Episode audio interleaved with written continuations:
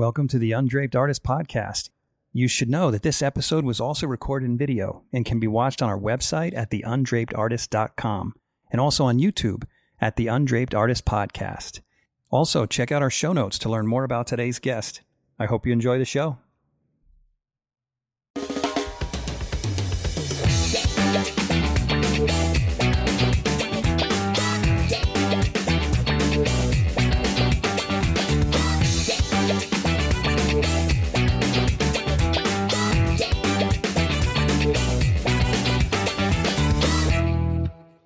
Susan Lyon, welcome to the podcast.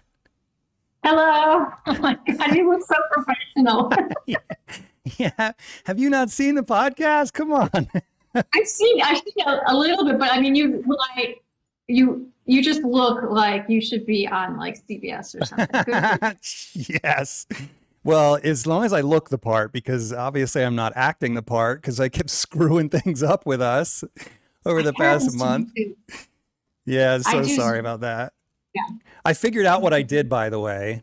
So I said, Are we on for one tomorrow? I had actually thought one was my time, correct? And then it was your time three. And then I flipped it again. I don't know what I'm thinking. anyway, I'm glad you're here. You made it. it's good to have you. And uh, man, I'm so excited about the great news that we're going to be painting together at the Portrait Society yeah. of America conference next year. It made me nervous when Kim called. I was like, I had things start spinning, minds like, okay, I have to start practicing. Oh, are you kidding me? You're going to wipe the floor with me. Must do I have. So I was, you know, the very first thought was, okay, okay, all right, all right, you know, I have a lot of time to practice, but also just try thinking about doing something different, you know, like not Yeah, we got to talk more about that a little bit more exciting because there are so many demos there. And so you kind of yeah. want to make it be a demo that people have to see. Yeah, we'll figure it out. I bet it'll be awesome. I'm I'm I'm really excited about it. I was thrilled when she when you told me that. But they didn't even bother to ask me. They just they just asked you. and then I called them up and I'm like, "Is this true? Is this rumor true?" And they're like, "Oh yeah, yeah." Yeah, she said she would do it. I'm like, okay, well, thanks for letting me know. Are you doing the face off too? Well, I yeah, they kind of they kind of got me to do that. I have said no to it a few times because I find it pretty stressful, but I am going to change my perspective. So, you know, when you're everybody is different. Like you or my husband Scott or some other people when they're doing demos, to them it's nothing. I mean, they wouldn't even think about it, right? It's like nothing. But for me, it's a little bit of like mind preparation, and it's okay. What would I do that I don't have a meltdown? Um, I've gotten better over the years, but um, I'm gonna. I'm determined to have fun, and I am determined to literally talk to people because you know during the face off, people are so serious. A lot of people wear headphones or they're just yeah, you know I well, I'm not going to do that. I serious? am going to miss congeniality. I am going to say hi to people. I'm going to talk while I'm you're painting. To... Yeah. Wait a minute. Let me get this straight. So you're going to figure out a way to not be nervous, and in the same year, you're going to make an effort to talk while painting. Well, these I are, actually don't have. These are opposing problems. forces. I don't know if you realize that, but well, I also feel that life's too short, and too many times when you do these public things, there's like too much fear bent, pent up before yeah. you do it. All this fear of being compared to the person next to you, like you don't, because white remember, we like get picked out of a hat, so we don't get to choose who we paint, mm-hmm. where we stand. We don't get to choose who we're standing next to. So I'm just determined that no, I'm going to have much more fun because I really think that those Thursday nights are really all just it's a everyone's so excited. It's the first night. I mean, there's such good electricity. Um, I don't think I'm not going to work. My point is, I'm not going to worry about whatever the outcome is. I think that the happier I'll be, my outcome will be will reflect it. So that's yeah. what I'm. that's what I'm going to say. yeah, I'm kind of resolved that no matter how bad mine turns out, I still wake up in the morning so I don't let right. it get to me too much.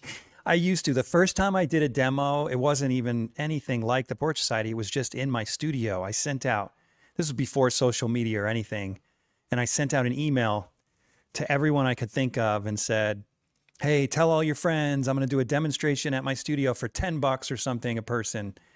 And uh, I mean, I was right out of college. I was, it took me eight hours because I was so nervous. And I kid you not, I was like literally like this Yeah. with the brush. I was shaking. It was all I could do to even make a brush stroke. I was shaking so bad the entire eight hours. And the whole time, and what happens is it compounds because you're nervous and then you get worried that they see that you're nervous. So you get more nervous and then it just kind of builds and builds. But yeah, I I'm not that way anymore, thank goodness. But man, the first time. I actually was asked this um, the, two days ago, like, how do you get over stage fright? How do you get over? And I mean, first of all, it is just doing it many times and living through it, like you said, right? Right. You wake up the next day, you live through it. You're not going to die. And I think in general, people are rooting for you, and also they don't see your work the way you see it. You know, they No. they actually are pretty. Anything is can be impressive just from nothing to something. And um, I know I'm just impressed that your very first demo, you're like you were willing to put yourself through torture that long. It wasn't just like a two-hour demo. Oh no, it was just me trying to save face is all I was doing. It had nothing to do with willingness. It was like, oh, I can't bomb this thing. Everyone Right. sat there for eight hours. Can you believe that? That- I think they thought they were being held prisoner though. There's no way of telling for sure. I don't know if anyone realized they could leave, but yeah, Exactly right. that was brutal. fun. Yeah. That's So what about Scott? Is he doing anything?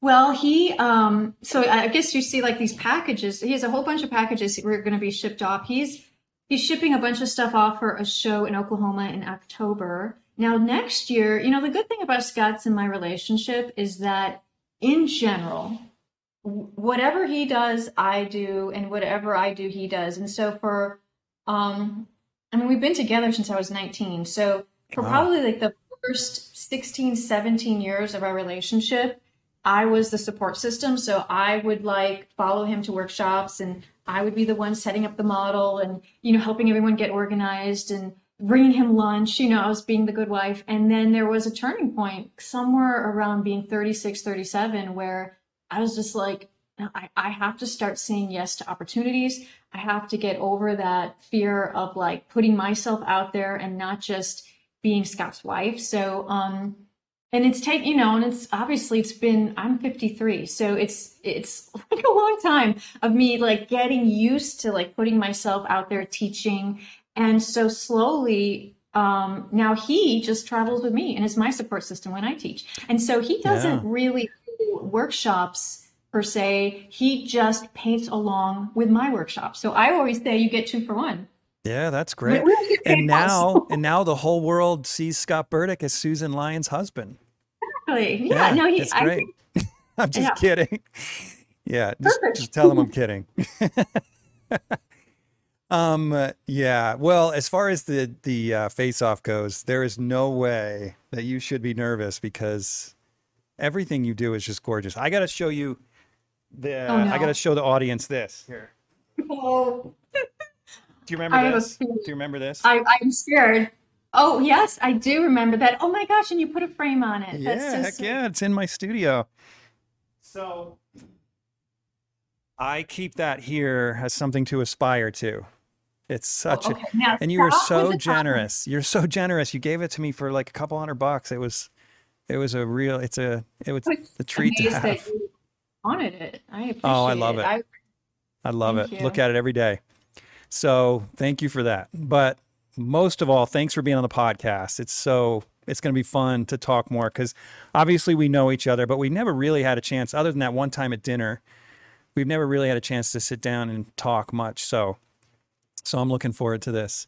And I want to know your backstory. You kind of already told me a little bit that you helped support Scott for so many years. I had no idea. I've only known you as rock star painter, Susan Lyon. That's that's ever since I've known you, you've been that. So tell me a little bit about your path, even before 19 and marrying Scott. Tell me how you ended up even having the desire, or when you had ended up having desire to become an artist. Um, okay, so I grew up just outside Chicago and um, I didn't want to, I didn't know about being an artist. I was not one of those talented people. Um, my dad Okay, had gone uh, to, that can't be true. You had no natural talent? no, actually, I still find drawing very difficult. And I think that's why, I don't know, I think that's why I really love teaching. I think that's why I felt that there was a turning point to where I was like, I have found kind of my purpose that I love teaching and I love teaching beginners and I love like this whole idea of like saying the things that I wish I had been said to me. I mean, I did go to an art school. So how this all worked out was in high school, I would say I don't know, like somewhere around the summer before my senior year, I saw a program on Georgia O'Keefe and and I mean her work is beautiful and it's and all that, but I it was more like her life. It was more an artist's life. The fact that she did what she wa- wanted to do, she expressed herself. There was something so just uniquely different and amazing about her. And I guess I just craved that. I really craved a life of being unique and and so I took some Saturday classes at the um, Art Institute of Chicago, and it was like for high school students. And they didn't teach you anything though, but it was just really, really fun to go to the same classes. You mean the, the rooms that like the college students went to, and and being able to go behind the scenes of the museum. And so that was fun.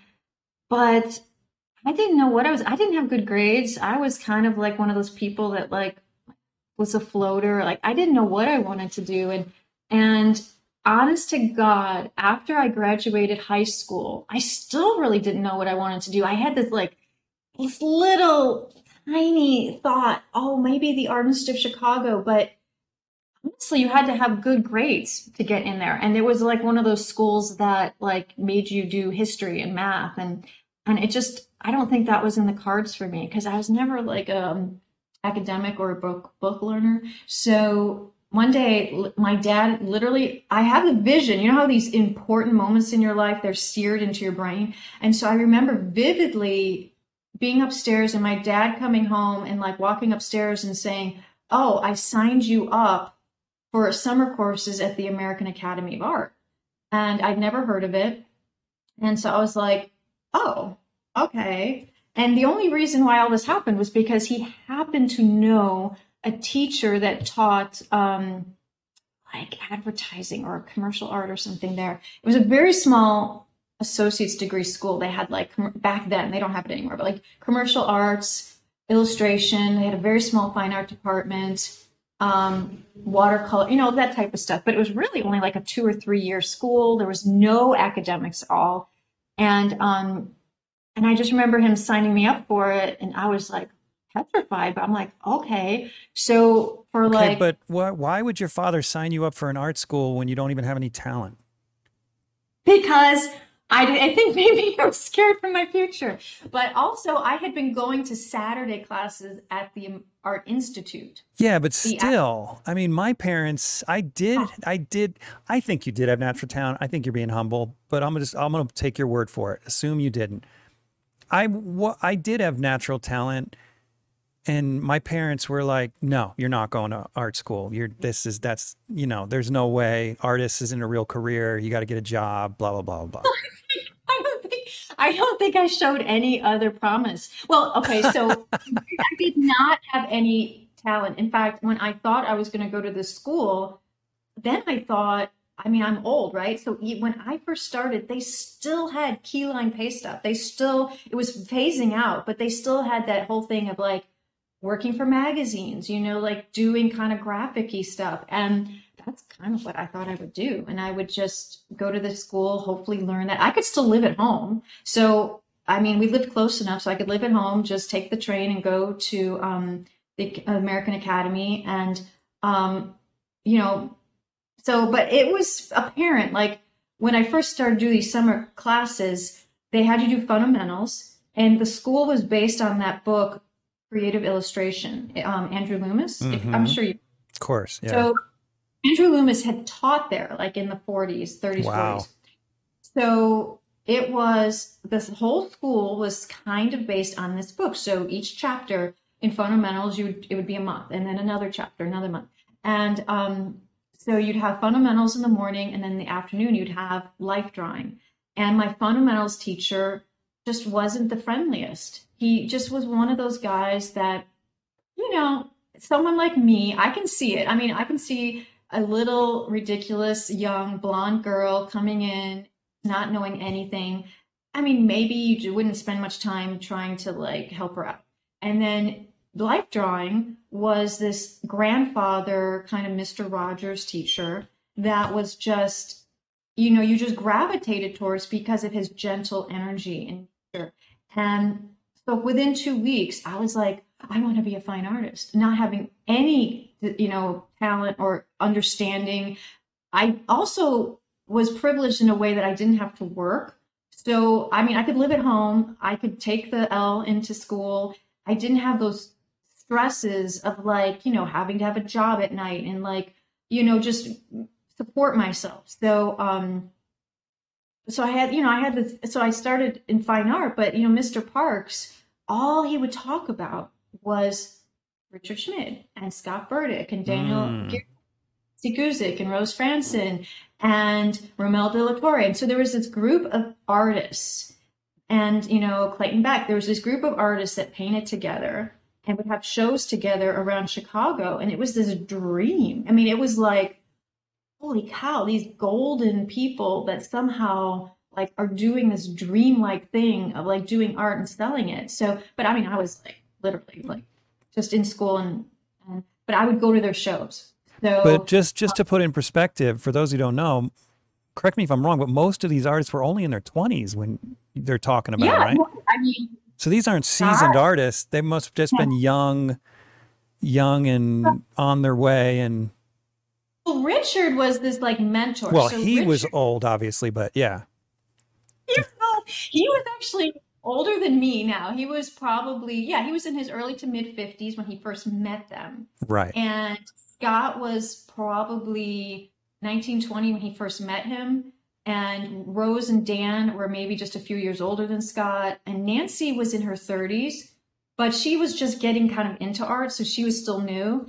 And um, they all just hang on together, especially Scott and Nancy were just like best friends for like five years, just going to school and painting and going to the palette and chisel. And they met Richard, and then they would just paint with him. And because of him, because he had this life of being able to sell and go into galleries, he took them under his wing, which is like a miracle. I mean, really, it is, especially back then. So this is like the late 80s. And where, you know, selling art is, you know, something that, you know, before the internet, like how do you even do it? Where are galleries? What's happening? And he would introduce them to galleries that he was in and and people would come do magazine articles on him and then because of that he would introduce the magazine magazines to these young artists and so I mean, it was such a, I mean, I think back and I was like, such a gift, you know?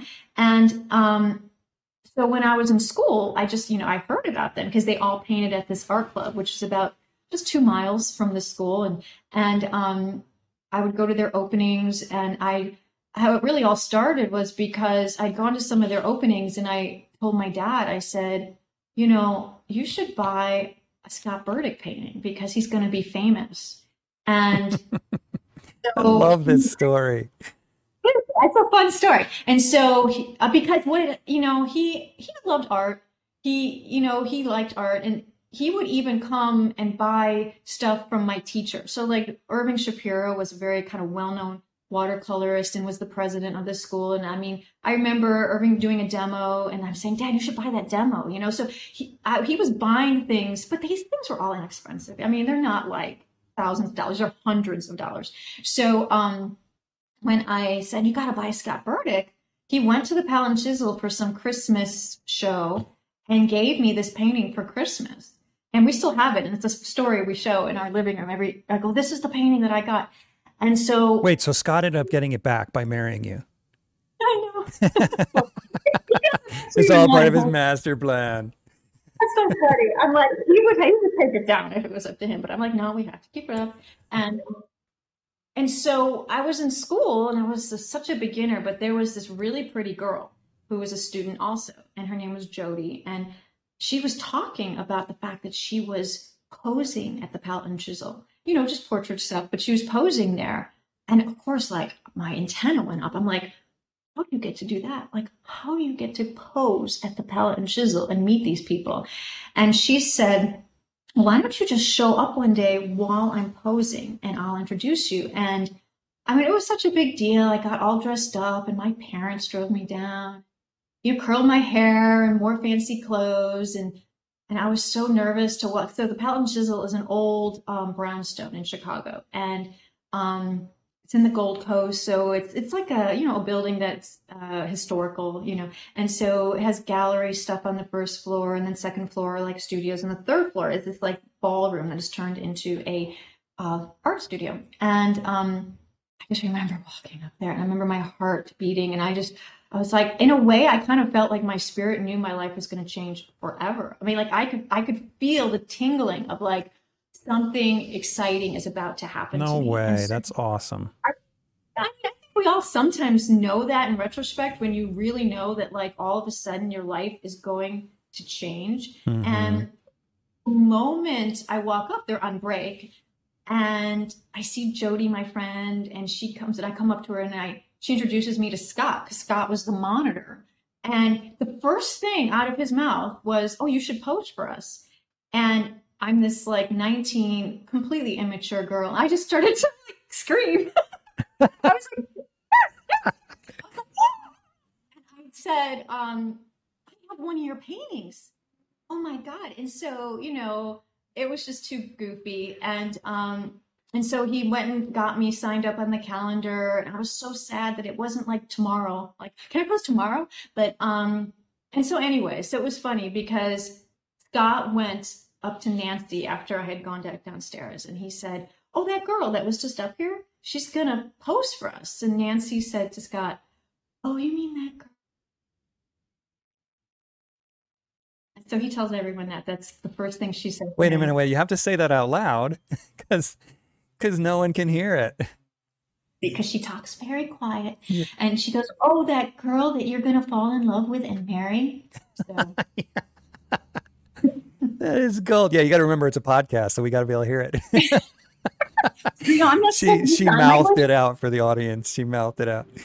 That is gold. So, do you think that uh, she sensed that he had a crush on you, or do you think she planted a seed? I think that possibly, you know, maybe it would be funny to be an adult and see us meeting for the first time or when any you know two people and probably because i started to like just screech. I mean i literally probably everyone just looked you know like what is going who's that? And um me just being so happy and then Scott just being happy that I was going to pose and then me telling him I had his painting so he probably lit up and so I bet you if people were witnessing it it probably would be ridiculous and would probably want to gag. So oh yeah. I'm sure it was obvious. well wasn't Scott was uh in his early 20s you said at the time? Yeah. So I was 19 and he was 21 just a couple months before oh, 20 yeah. turning He's probably like, this adorable girl thinks I'm awesome. He's probably on cloud nine. I know, right? I'm like, I'm, I'm, idol worshiping you. Yeah. Yay! Like I have one of your paintings. You're so you're so perfect. You know. Yeah. Every guy's dream. yeah. That's a great story. Oh my gosh, I love it. Okay, so then what? So then you posed. How did that lead to you becoming more oh. involved in the art community? Well, I mean, I posed and then Scott and I just started to talk on break and we realized that we actually lived very close to each other. He had an apartment just a mile from my parents. So it just was odd because I don't know, like a city, like picture New York, right? Picture Chicago and an art club. People live anywhere from an hour to two hours away. Right. So it's like you could live 10 minutes away, you could live an hour away, and it's all sides. So when we were talking and we were like, oh, that's well, I live in Oak Park. Oh, well, I live in Oak Park. Oh, I live here. Oh, I live there. Oh, I go there all the time. And so it was just sort of like Okay, this... Susan, I hate to break it to you, but have you really checked your facts? Are you sure he didn't move after he met you to no. Oak Park? No, he had lived he had, had his I slightly north. I mean, just not far enough. But he went got an apartment because he was very successful even in school. So, Yeah. you know, I mean, he was a hard worker. He he needed he support himself. He got a scholarship and he had to pay his way through school. And um, you know, he took every job that was on the job board. He did every commission and he painted like morning till night. So he was a very, very hard worker. So um, and I joke that he like that he like was false advertising. you know, when I first met him, I'm like, oh my God, this guy all the time and he's just gonna make so much money. And then I'm like, Scott, why aren't you like make some money? Go make some money. Go out to studios. You know, come on, remember there's money to be made. And so it's a joke, but it's like, you know, he's so hungry in the beginning. You know? That's funny. Yeah, that happens with you with age. Okay, so you started dating him, and then uh, is there anything in between there and you being, as you put it, the supportive wife for 17 years? I mean, how did you transition from that to becoming the Susan Lyon we all know and whose work we follow? Oh, well, I mean, honestly, probably from our first time we met to our first date a couple weeks later, we were like inseparable. He was my first boyfriend, and we moved in a couple years later. And then because of him, which was because of Richard, like, I mean, I did not make a lot of money at all, but I was at least able to do very, you know, simple little paintings, simple little drawings and sell them for very little. And I would just sell them at the same shows or galleries that Scott was in. So um, we just, you know, we're just, we were just working artists trying to make money every month to pay the rent. And it was just month by month. And, you know, Scott would do commissions, but, um, but Scott would do workshops. So, you know, as an artist, workshops were always helpful to him. So that's, you know, where I would help him out or, um, but we moved so you know we lived in chicago in apartments for about five years and then we moved down to north carolina because you know we just didn't want to have that much overhead and we wanted to be able to travel i think probably the one thing that scott and i have in common is the fact that we have travel lust. You know like we mm-hmm. we like want to like travel and see other cultures and we are figurative people. We're figurative painters. So the idea of painting people that don't look like us well is probably more exciting to us you know like like we'll seek that out. So we needed to live in a place that was less expensive that we didn't have to worry about like okay oh my gosh are we going to sell a painting this month you know we want we needed to have it be much lower so we moved to north carolina honestly just because I heard on the radio that North Carolina was a good place to retire. this is me at like 25, 26. I'm like, I had no idea, you know, about North Carolina at all. But we um, took a trip down here, drove around, looked for different towns, and um, finally found Winston Salem.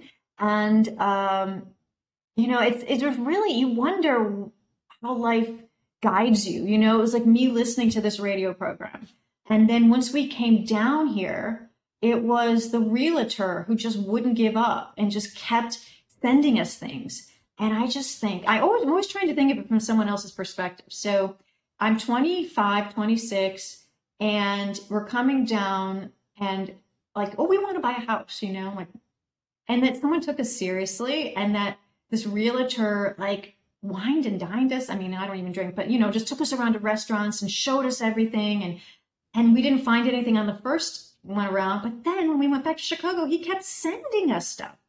I thought, oh my God, at my age now, like, could you imagine being that like much of a person to pursue like a silly girl who lives in Chicago who's 25 that would actually buy a house from you? But he kept sending us stuff, and then we decided to come back down.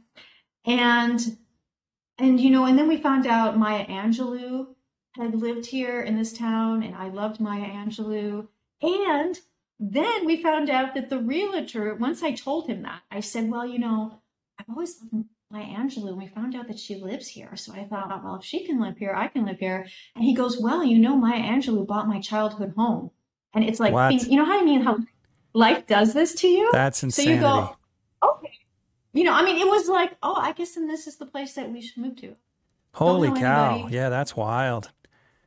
Yeah, you were, it seems like your life was uh, guided on some level.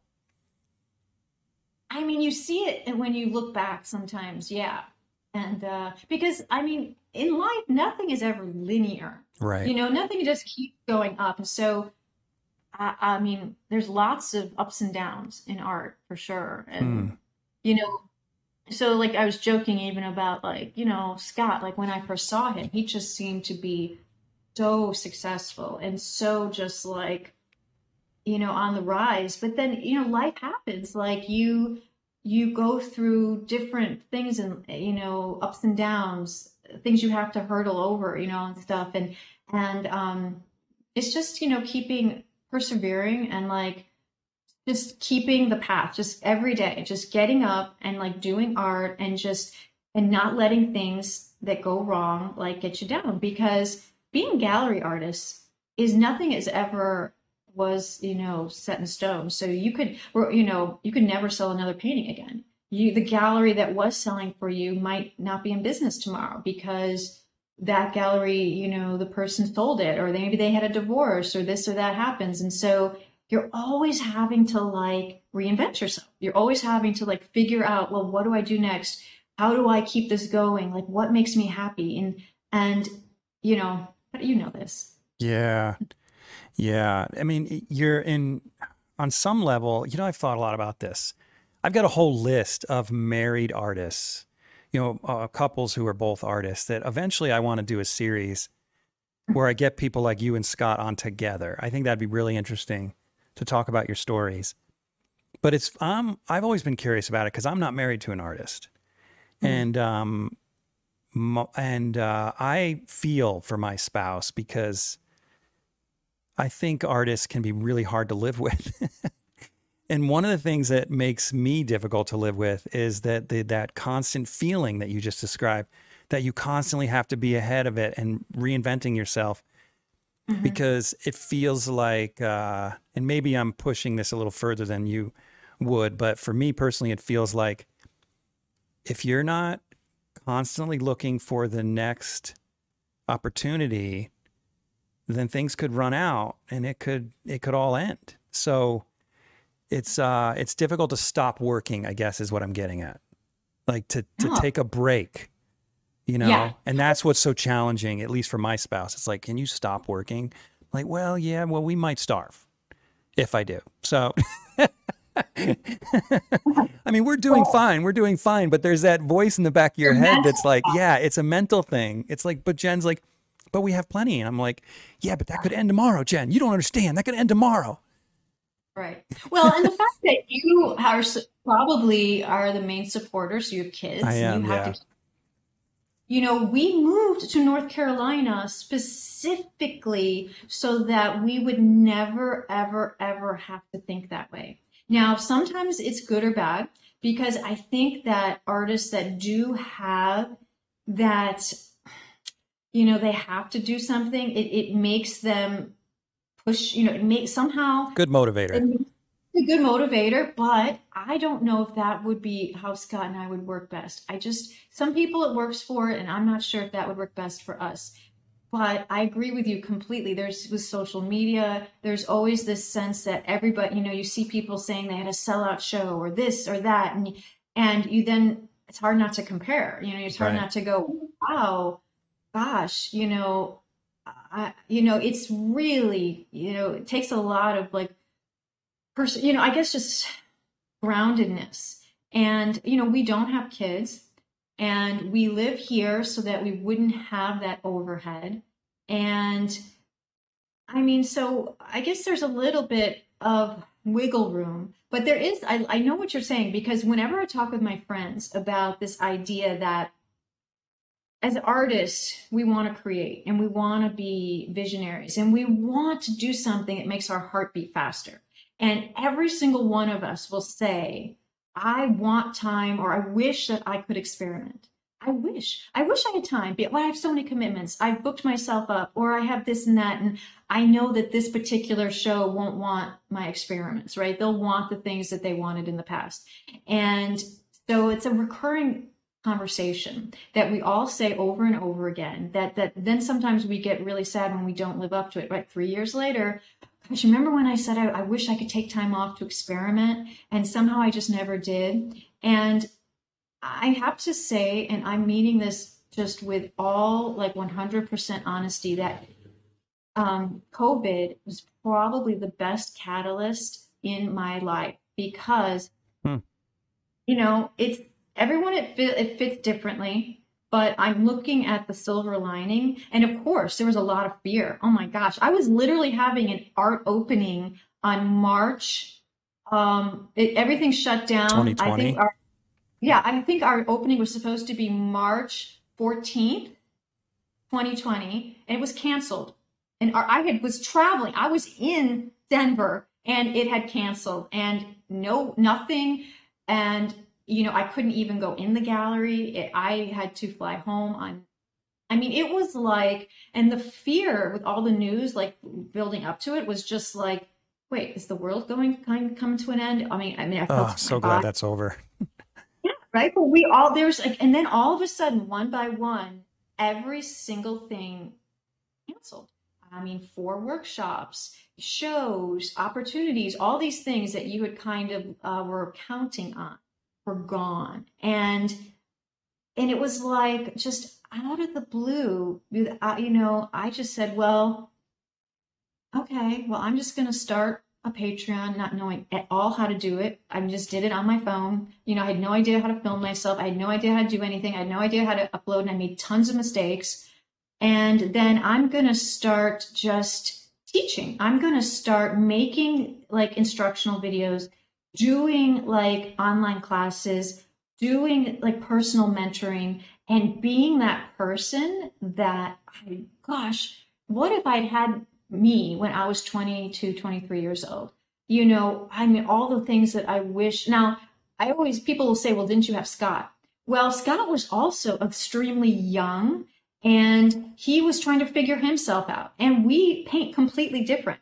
Yeah, so there were when I would ask Scott, you know, like, well, what do you think of this or something? And we're just different, you know, like he would just, he would say things, he'd be like, well, I just, you know, I think maybe you need some like thicker strokes here, or maybe, and that just didn't resonate with me. You know, it just didn't. Like it, I needed, I needed more concrete. I needed not just like put thick strokes there. And so what wound up is that we just literally paint separately. We, I mean, it's, it's yeah. Don't you have two separate buildings even? Yeah. So at my house here, I do have a studio in the back, and they're two separate. And Scott has a studio. And now I also rent a place um, about a half hour away in a, a half hour. It's not bad. It's country roads, you know, so it's not bad. And I, I love it. First, but why all, do you drive when you have a studio right in your backyard? Everyone says that. So it wasn't it wasn't up until literally I'm going to say two or three weeks ago did we actually have internet. Oh, are you serious? Not, okay, we had internet, but we could not be on our phone and watch Netflix at the same time. Oh, and that's brutal.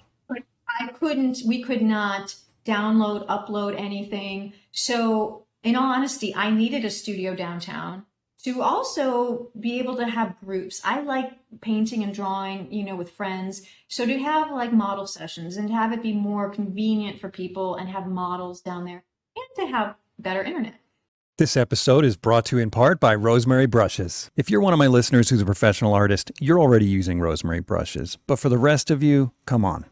Take your work a little more seriously stop buying the other brands. It's just not worth it. Every now and then you may get lucky and buy a good brush from another brand, but use the brand that professionals like myself are using. Go to rosemaryandco.com, link in the description or the show notes, and get yourself some quality brushes before your next painting. But um but luckily, oh my god, I cannot believe we actually have internet now, which is mind-blowing. But um so so I love it.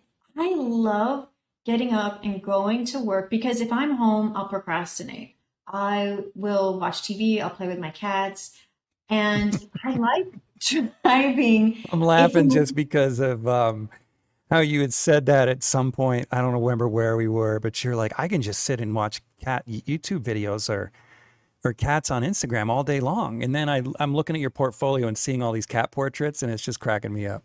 You're such a cat lady. Oh, my! I need to paint more kitties. so, uh, but I love driving to downtown, and then I love being there and knowing that, yeah, it feels like a job. You know, it doesn't feel like a hobby. It doesn't feel like I feel like I'm here. You know, I can always go home if I whatever, but I mean, like I'm here for a certain amount of time. And then on the drive home, what I find is even more important because there have been times when I'm home, I'm sitting in the living room, and Scott will come in, and I can tell he is still in frustration mode. I can tell that it hit the walk from his studio into the house is just not far enough, right? It's like mm. he's still zoned out. He's still kind of like shell shocked or or just in whatever painting. You know how you just paint to a point of exhaustion to where you're like, I'm over it. And I can just see it, you know. And so for me, I have that half hour of just having music or just having silence and just it's like a a transition to being like whatever was in my studio good or bad or indifferent, it's like I'm different. And when I get home, I'm home and I'm there's like a, a portal. I yeah. drive through the portal, you know. Yeah. You know, I it's interesting because I find other than the people, which is obviously a very important element, um, but my studio is so much my space because I also have a studio away from home. Mm-hmm. That home is literally nothing but where I put my my family and my underwear and my toothbrush. Like, I mean, everything is at the studio. Right. And uh, which is which I find um, it makes me wonder if maybe I need to be working back at home. But I actually left I left to have a studio away from home for all the reasons you're talking about. So I totally get what you're saying, uh, particularly the procrastination one where mm-hmm. you just get distracted by something and the next thing you know you've wasted an hour and a half and you should have been working or whatever. Um so anyway i just wonder about that. I mean i guess it's probably uh, our lives are so different because you are married to an artist you don't have kids and you live in north carolina in the mountains and whatnot but um do you find that that you leave a piece of you back at the studio or can you bring your whole self back home I, am pretty good about compartmentalizing when it, it deals with that. Um, yeah, I am different than Scott. Like he has extreme highs and extreme lows. And um like he's the one who's like I'm more of a turtle and he's more of a hare. So I'm I'm the one that can like regulate myself. And that's also why I like teaching workshops. I mean, I can regulate myself. And I think I'm a little bit of an extrovert. So to be honest with you, Monday is the hardest part of the workshop because you're so excited and you're meeting everyone. By Friday, I have more energy than I have on Monday. And I don't want anyone to go home. And I'm like, let's just, we could just keep doing this, you know? And Scott is different. You know, Scott, he can't regulate his output of energy. So he like will wear himself out. And that's just i think we're just kind of built certain ways. So for me i can leave my my studio self in my studio and having that half hour helps so much because i think if i only had a minute to walk back in i don't know if that's enough time. Because possibly i might think gosh maybe i should walk back out and see oh should i go do that? Oh, should i go do that? So yeah. Hmm, that's yeah. great. You're lucky. That's a that's that's good that you have that ability to regulate yourself that way. I'm like Scott in workshops. I'm exhausted by Friday because I'm trying to do everything on Monday, and then by Friday I just want to pass out. So yeah. I'm the same way. I can relate to him. Um, okay, so you had mentioned that people say to you, "Well, you had Scott," and you're like, "Yeah, yeah but we're different." And that's the other question, and maybe this is for that series where we have where we talk about couples. So I don't I just want to skim over this. I don't want to dwell on the relationship right now. Maybe you could just tell me how much of a teacher was he for you? What did you gain from living with an artist and how did it affect your career?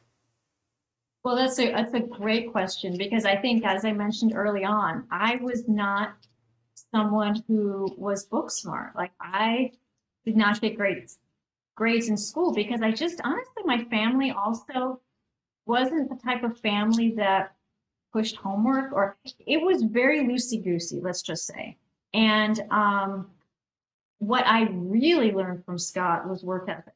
What I really learned was I had no idea what it looked like to have someone work hard and be so passionate. It just, it wasn't in my surroundings. Like I was never, I just didn't have no one in my life that, that emulated that. So even when we first started to date, um, like say we would see each other and we would go out to see a movie on a Saturday afternoon, or we would do something, we'd hang out. Well, when he went home, like say at like seven o'clock at night, he would start a painting.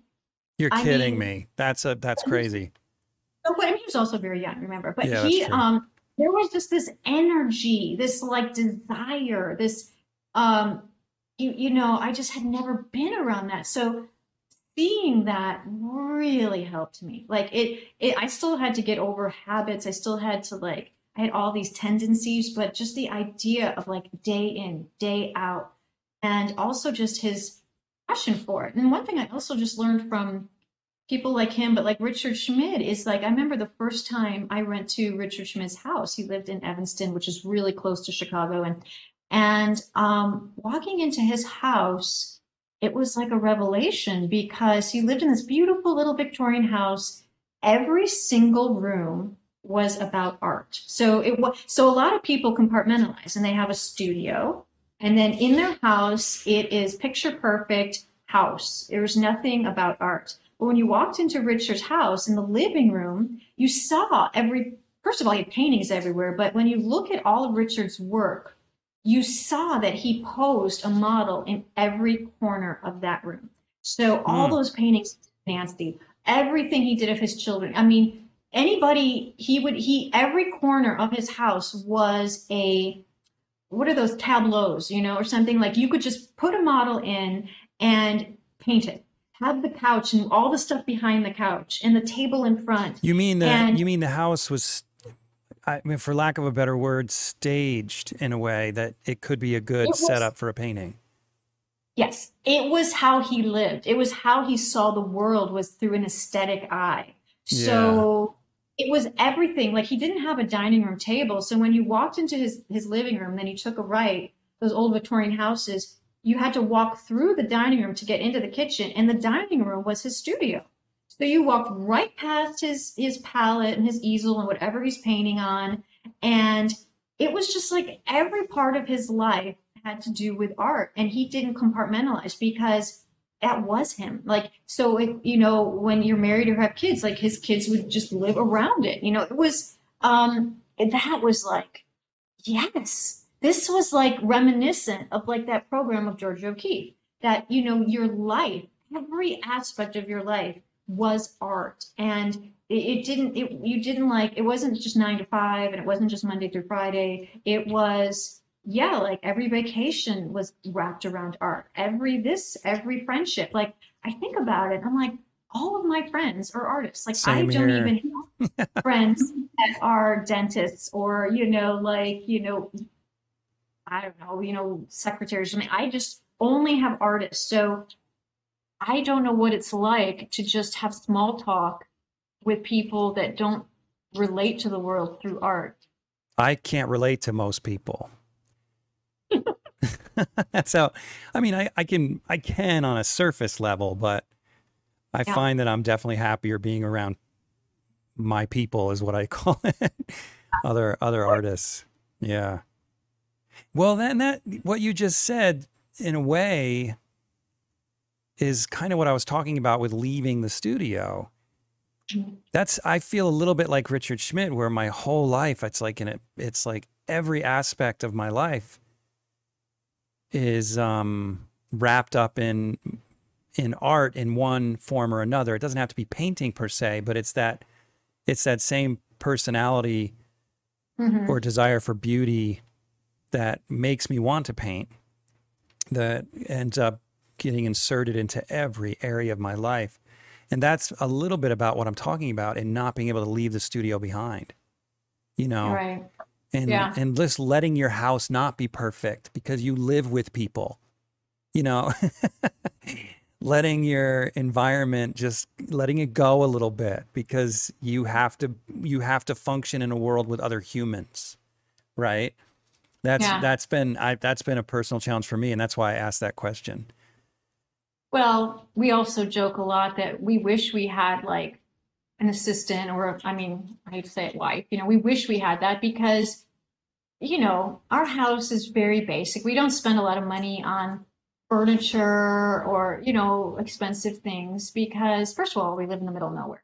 But second of all, like our money goes towards, you know, frames and travel and experiences and um and also just the cushion of not then having that fear of like well how are we going to pay our insurance bill you know? So we it's like it everything does wrap around it. Like like i don't know like i think about artists that live like in really expensive areas. I mean and their overhead is just so high. Yeah, why what they anyone lives in New York, I'll never understand. or like Los Angeles or places, you know, and then they get in this rat, this like hamster wheel, right? Where it's Yeah, like they make a certain amount of money and then they have a certain amount of possessions and then they have to protect those possessions and they have to, you know, yeah. diversify. And it's like more and more and more and more. And I just could never live like that. I, Yeah, and when I said I have to, I have to uh, correct myself. Not anyone. Why? Not why would anyone live in New York?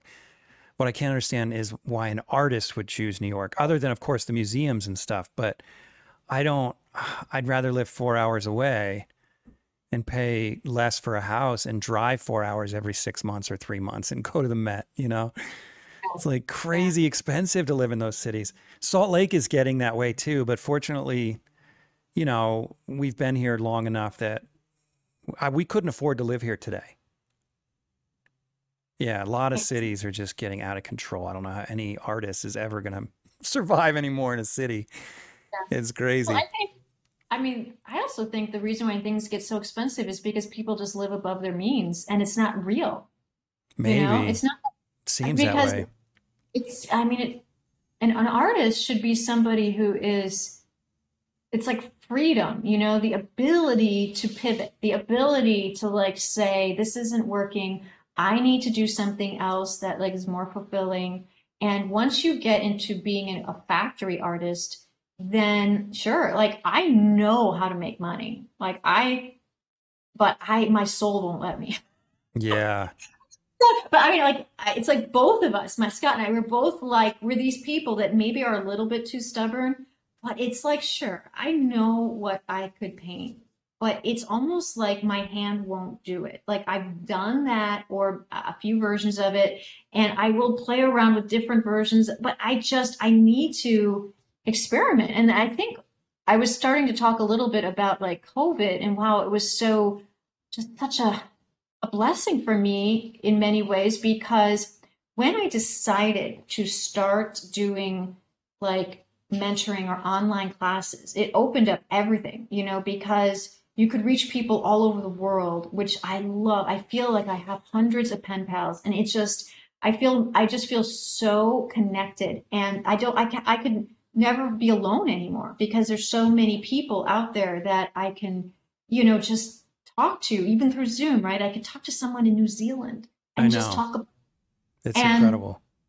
and also planning an online class is my favorite thing to do. I love to plan trips. So like I say like I'm going to do an online class in February. I will take 6 months to experiment on the things that I want to teach. So then by the time I get to February, I have all these little lessons, I have all these little videos, and I feel like I'm being subsidized in a way to like get the time to experiment. But then at the end of the rainbow, I then get to share it with people and I then get to like say, oh my gosh, you know, now you're paying me for all this work I did for six months. And now it's like, hopefully I'll inspire you. And, and so I just feel like I, what, when else would I have even been able to do that? Like, I mean, so I don't know. It's a good time to be alive. I mean, there's so many reasons it's a crappy time to be alive, but there's a there's it's a when it comes to being able to connect over the internet like we're doing right now, it is such a blessing. I literally just podcast this morning with um, Daniela Astone in Italy. Mm. You are just too popular and my I'm not God. popular. I'm these people are popular. And I'm just a I'm just a weird stalker who's got a No, who's got a microphone. I mean, it takes a go-getter to get all this going and to be the connector. I mean, you, that's what I think. It's like, I am so determined now too. Like, I've always used to do little videos on trips, but I am so determined to document, like, Mhm. show, like, Saturday, Scott and I are driving up to Vermont, and um, I'm going to do a workshop in Vermont at the Landgrove Inn. And then we're going to go stay with Nancy for a few days, and then we're going to go visit Michael Klein on the way home. And I think, gosh, I'm lucky. I am so lucky, and I'm going to video it and show everybody because I would love it. I would love to, like, could you imagine 30 years ago if somebody was videoing and like showing what someone's studio looked like and what's happening and and being like, wow, we actually got to see that person's studio 30 years ago. Well, that's what I want to, just like you, like that's what I want to Oh do yeah. now. Yeah. I feel like these conversations, I, I've got them triple backed up. I pay way too much to make sure these conversations are backed up. And Oh, it's yeah. not because I have a sense of self importance by any stretch. It's because, like, because I try not to say too much, but because the people I'm interviewing need to be heard after they're dead. I want this conversation to be heard after you're gone. I know. know? I agree with you. People I need to know with about you and this awesome story. It's just it's so great. Okay, so I'm going to ask you a question, and I, uh, this this is totally inappropriate, but I want to talk about your financial situation a little bit, and without getting too specific. But you're able to travel. Obviously, you're full time painters, both of you, and that's such a blessing that you have that. Besides the things we've already talked about, do you have any things that you believe in or that you do or uh, or that help you to be financially stable so that you can afford to travel and experiment and so on and so forth? So I, I think that's a great question, and I I think it's so important, and that's kind of why I was talking about. People, it is choices, you know. It's like there are, I mean, people want that excitement of like living in Los Angeles or maybe working for a certain this or a certain that, and it's exciting, but then there's a stress level that comes with it. So Scott and I early on you know you know you grow up with money issues with your parents either no matter what there's something that you got from your parents right and scott and i had completely the opposite money like mentality but yet somehow because through that growing up we both completely agree with what we should do and that is you only pay cash so Same. we have so Mhm. we like that's why I knew early on that we needed to get out of the renting. You know, we needed to get out of this like overhead because if we wanted to travel,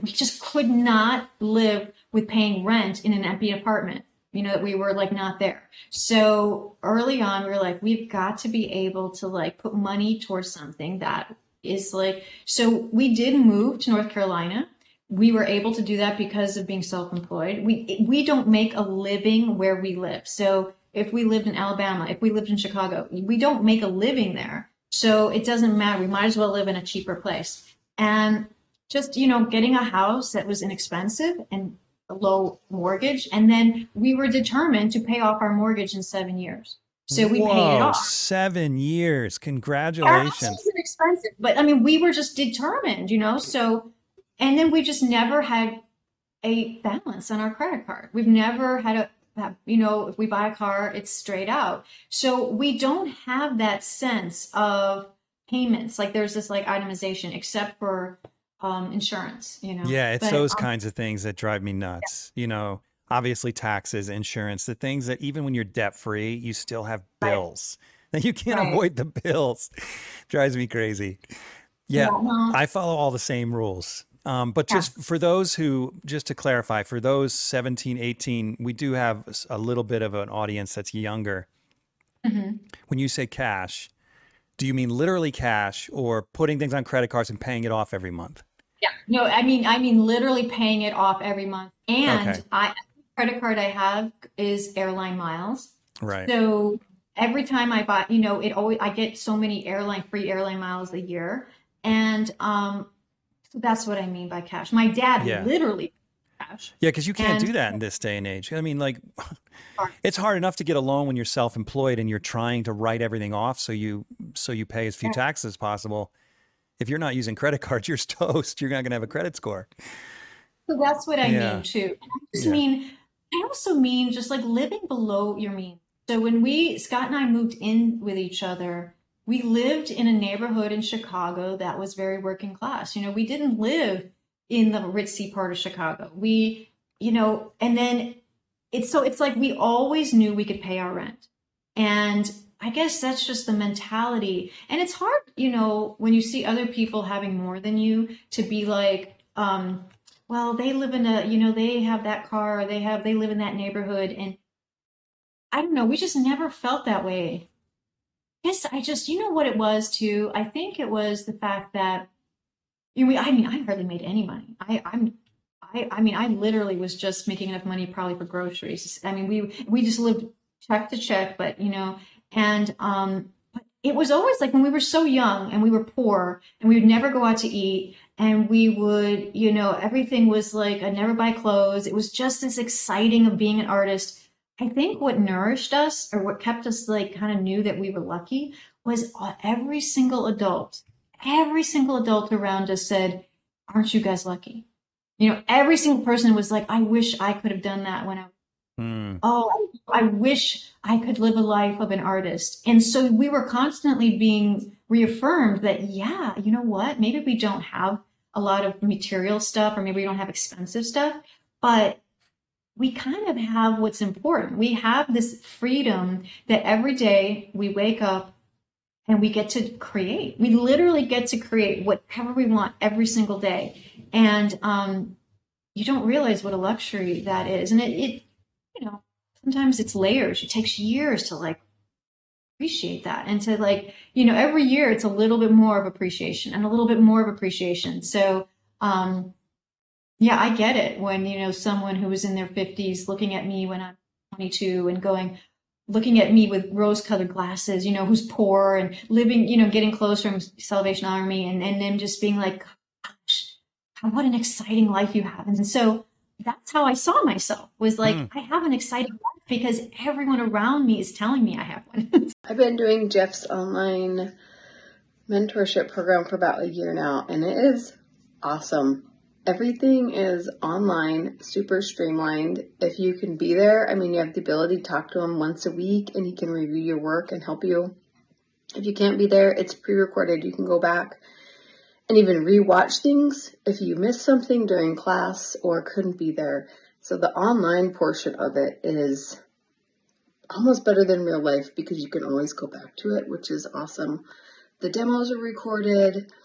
It's just like all available whenever you need it. And I'm a stay at home mom of four, and my time is limited and it's also very interrupted. And so to be able to go back has been clutch for me. And get to work with Jeff Hein, who's awesome. He's tough. The assignments are simple, but difficult, and they're difficult to make us all better. And he's able to give us these assignments, coach us through it, help us stay excited to progress.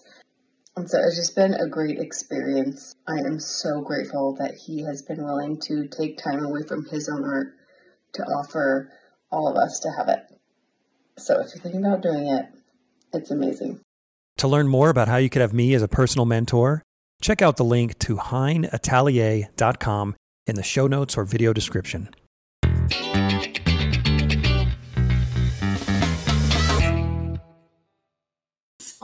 Yeah. Yeah, we you are 100% mirroring my approach and my wife's approach. In fact, when we when when I was going to school, I remember I had this job at a woodworking place. I was turning legs and whatnot. And um the guys would all go out to lunch every day. and they would of course invite me to lunch and I'd always turn them down because I didn't have the money for lunch and they're like we're just going to like McDonald's or something just do the 99 cent menu I'm like you don't understand I don't have 99 cents and at the time my wife was also working but between the two of us we were just barely getting through school and paying our rent and everything Yeah. and paying car payments and whatever whatnot because we had to have a car. So what happened when we started making money when I started making money all of a sudden we've got two uh, we got a significant income on top of what we were used to. We just kept the same lifestyle. And and this is what people don't do. And we just kept the same lifestyle until we had a couple years income in the bank that we could live on.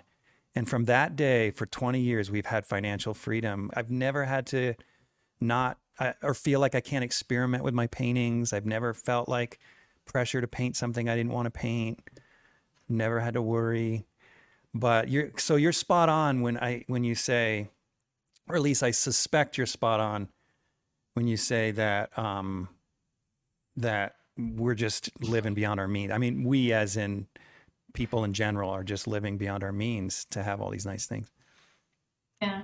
Well, so I think it's because like everyone needs a creative outlet. Everyone needs reason to like explore your inner self. Either it's gardening, cooking, uh, fashion, you know, whatever. We I'm making things, I mean. And it's like if you don't have that, of course you're going to rely on we all crave new.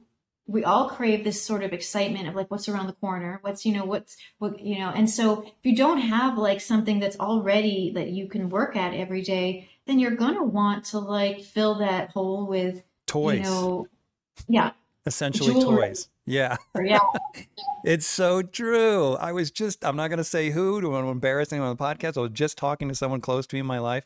They were complaining about their spouse and how, not Yeah. complaining, but venting about how their spouse keeps buying toys. And I said, he's got a job he hates. Like, that's why he buys toys. He comes home on the weekends and it's his only relief and he buys toys. I don't buy toys because I don't need toys. I'm fulfilled. I every day of my life is fulfilling.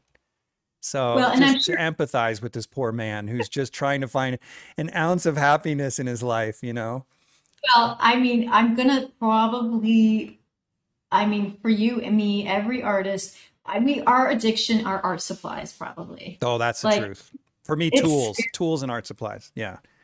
I am embarrassed at how many brushes I have.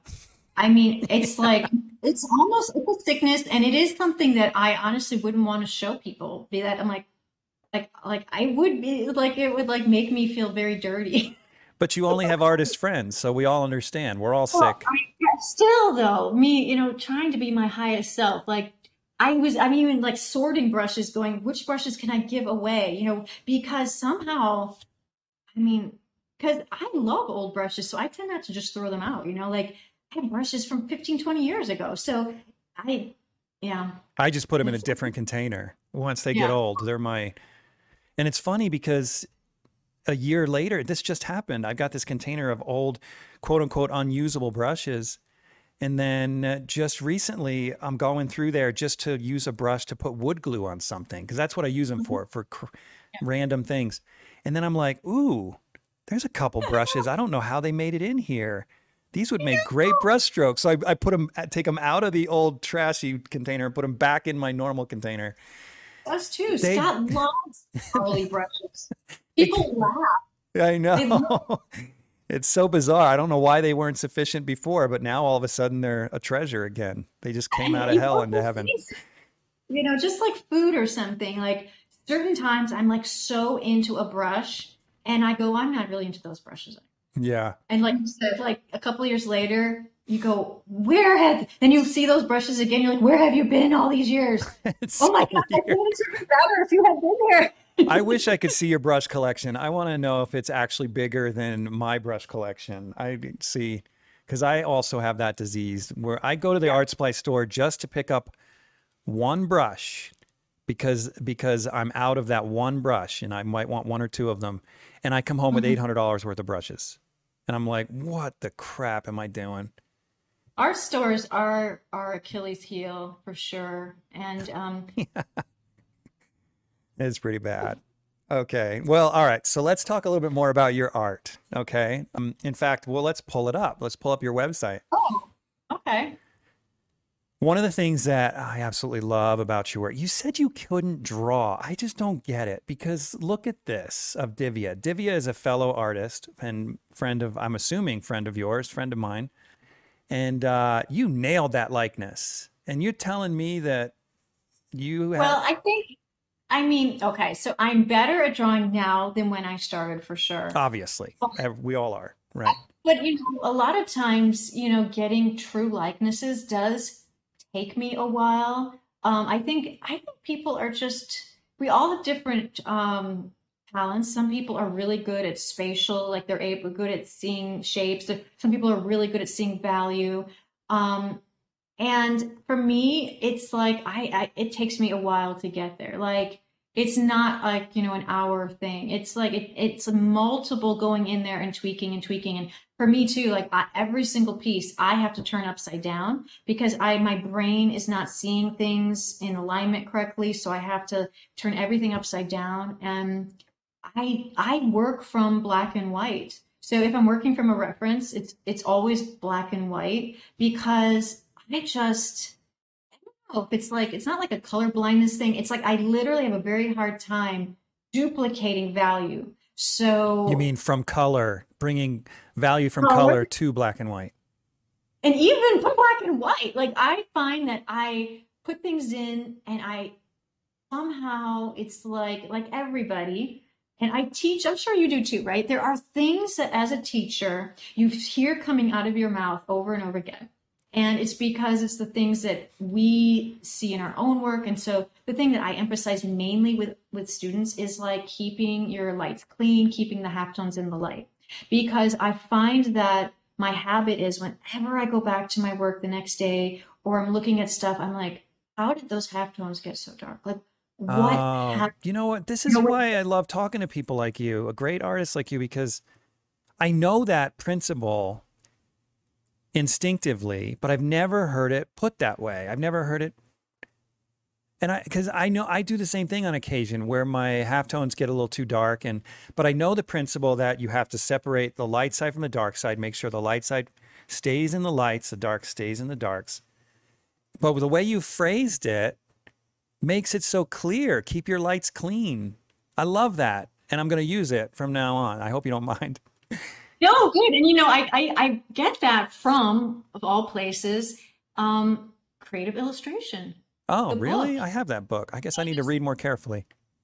Because there's a chapter, go to the chapter sort of towards the end of where he quotes Howard Pyle. So Howard Pyle was a very famous teacher and he was obviously a very strict teacher because the way he would phrase things, you could tell he people were probably pretty scared of him. But he was very deliberate about keeping halftones in the light, and then that differentiated between amateurs and professionals. And you know the way he would phrase things were just so funny, but like really, I guess, just harsh. But um, he would say, if you see color, if you see form, if you see texture, anything that you see is in the light. And usually the halftones are what's showing you the color, texture, form, you know, all that. So you, it's just that mind, okay, no matter what, halftones are in the light. So they have to be like value four or to one. To me, so one is my highest highlight, 10 is my darkest accent, and, and five is that, is that middle where it can go slightly, but I consider five to be half shade. So four. So my halftones have to be four or above. And even though I know this mentally, I still somehow through painting, somehow I fall asleep a little bit during the process. And recently I've been even going, no halftones, Go, get rid of them. because there is something about the human mind. And the more you look at someone like Sargent, he didn't even paint halftones. You know, it's like his halftones are so in the light, there are no halftones. And so it's I am just like pushing that. I'm just saying if yeah. if we we can go more simple, less modeling, less halftone, then it's going to be even more clear. And um, so I'm just kind of been on this like crusade. You know what? Because everybody wants to kind of push back and go, but I see that color. I see this. I see that. And they're they're just not analyzing it enough because they're oh you know they're overseeing it. They're not squinting. They're not comparing because it's not just all about looking in one spot. It literally is about judging two values right next to each other but then it's slightly defocusing or you know some people just defocus some people squint or like they look through their eyelashes and it's moving the eye. It's like saying what is the comparison? It's not just this point it's this point compared to that point, compared to this point, compared to that point. And the comparing is what goes out the window. So, um, you know, we were taught in school. Is you mean squint. it goes out the window unnecessarily? It shouldn't go out the window, you're suggesting. It shouldn't go out okay, the window right, because right. people only focus on where they're painting. So right, I know. if they're painting that's the only thing they're thinking about. If they're painting the ear, that's the only thing they're thinking about. So the ear becomes full value, the neck becomes full value, the background becomes full value. And so it's like it's like they're just moving to one place and then zoning in and not the idea of a bullseye, a center of interest, this fact of like that you as an artist are telling a story. You are not a photograph. So you are saying, this is what I want you to look at right here. And so everything else is a supporting character. So that collarbone, you know, the, you know, the, the color or the whatever's going down the arm or the, the, you know, the little bit of information right here, you know, if like you see a tiny bit of background between the hair, this goes out of focus. It's, it's, um, it's get stepping from like seeing everything to seeing only what the poetry is. And that's a huge leap for people. It yeah. takes a lot. I'm still working on that. I mean, it, that to me is a huge part of where I feel like the art of yeah. making paintings lies. Mm-hmm. Because pure observation is a craft. You just look at the thing, make the thing again.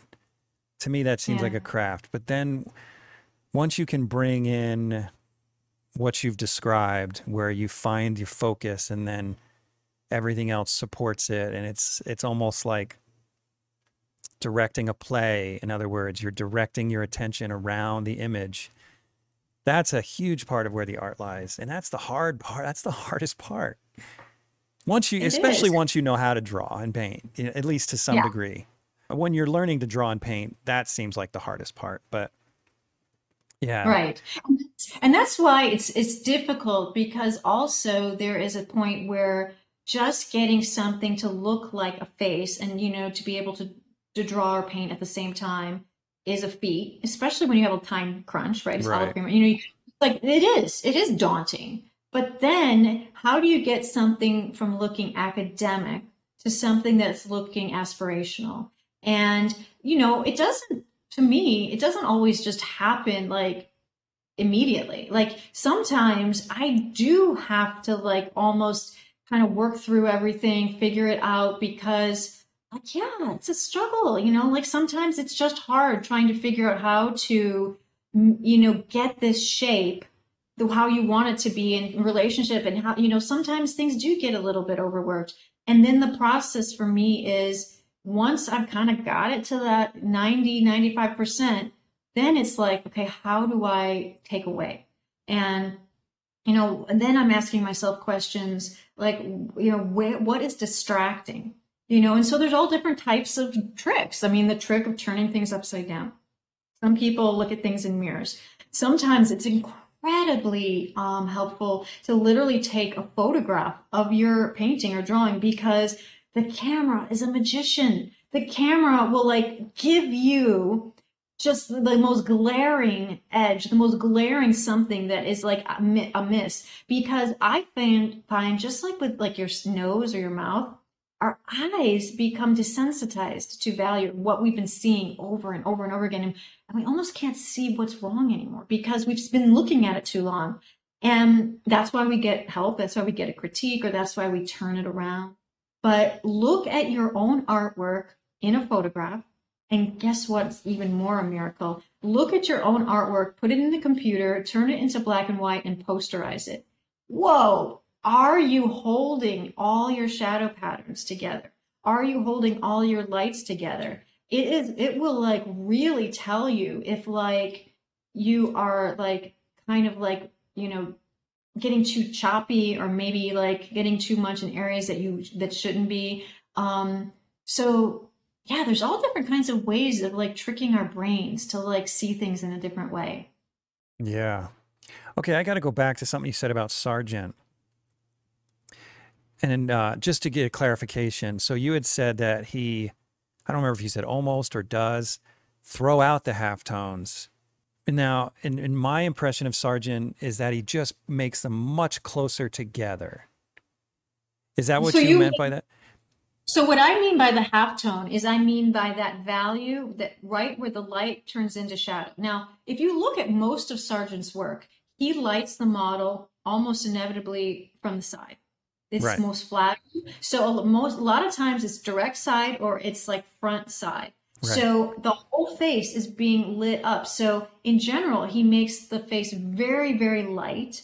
And then just along the very edge, there might be a little bit of a shadow pattern and just um, under here. But even those shadow patterns are high key re- in reality. And it's the background, it's what's surrounding it that is allowing the lights in the face to stay that light.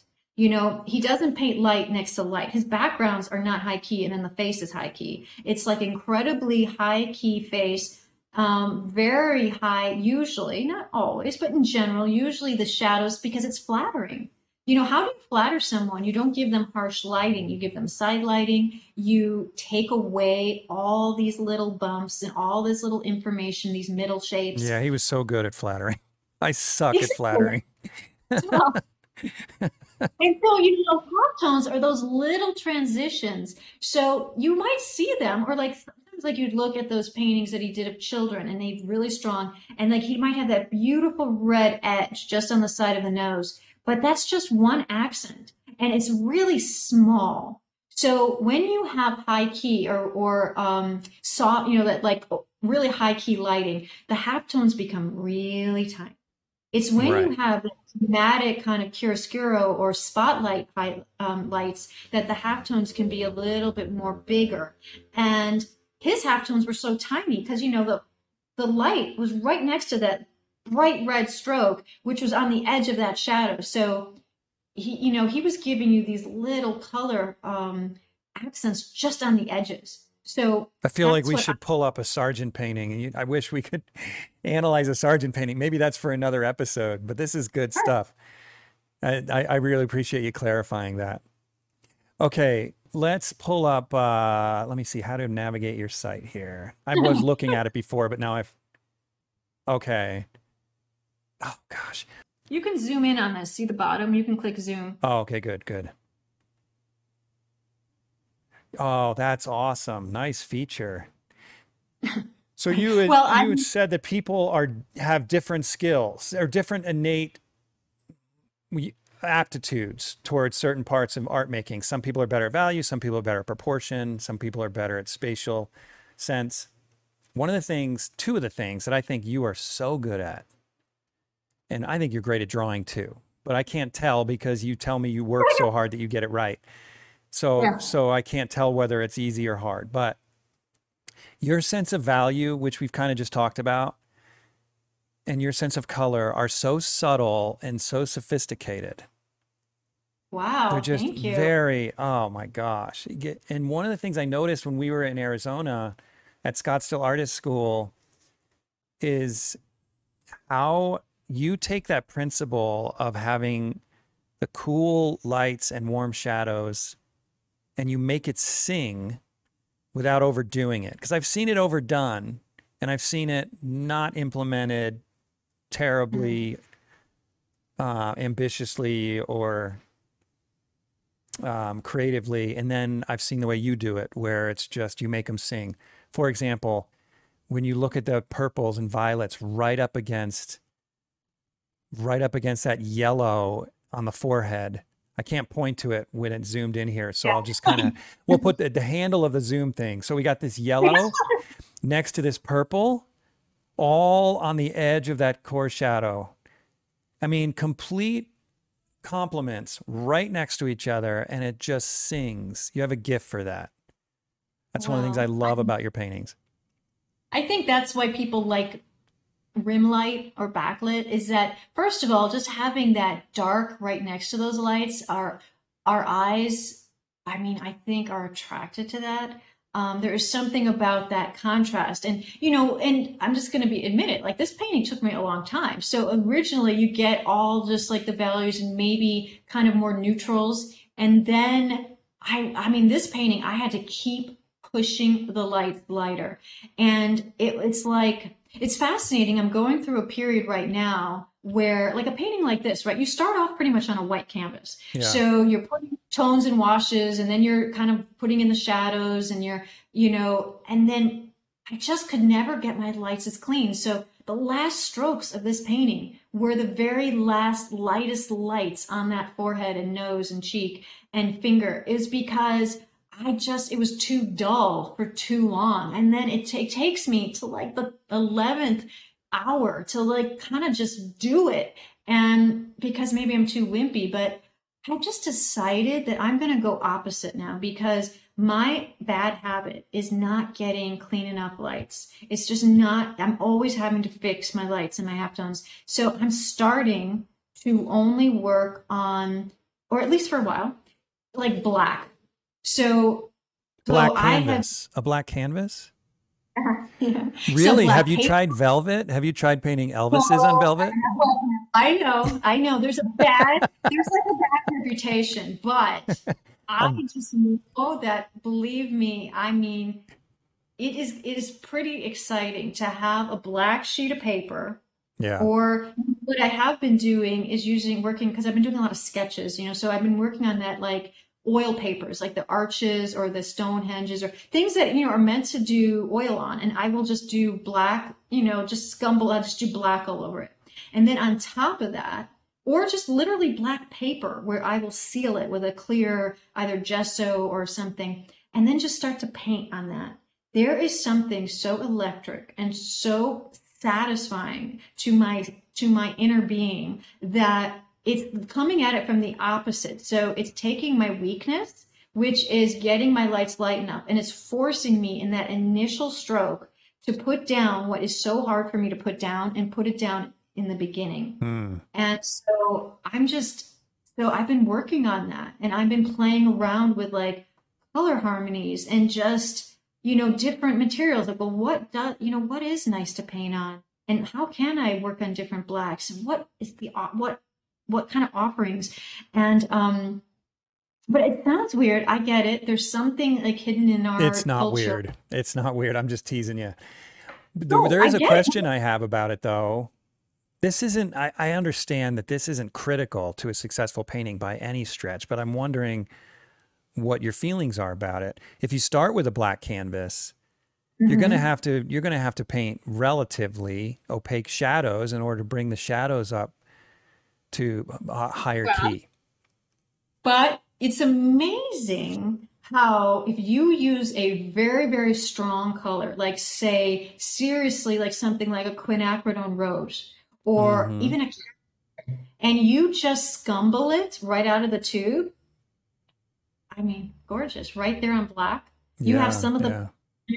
You don't have to make your shadows that now Scott paints completely thick shadows. So he is like that person that like you know he doesn't play by those rules. I know. Now, that's I, that's why that's why I prefaced it by saying it's not critical. I'm just curious right. what your thought is on it. No, but I, I'm not a naturally thick painter, so I am playing with the rules of thick and thin and all that stuff. So but there is something that is pretty exciting and you know so i mean i could have i could have done this exact painting but just coming at it from a completely opposite. Instead of working on white and then adding dark adding dark adding dark now i'm adding light light light and i find it a revelation.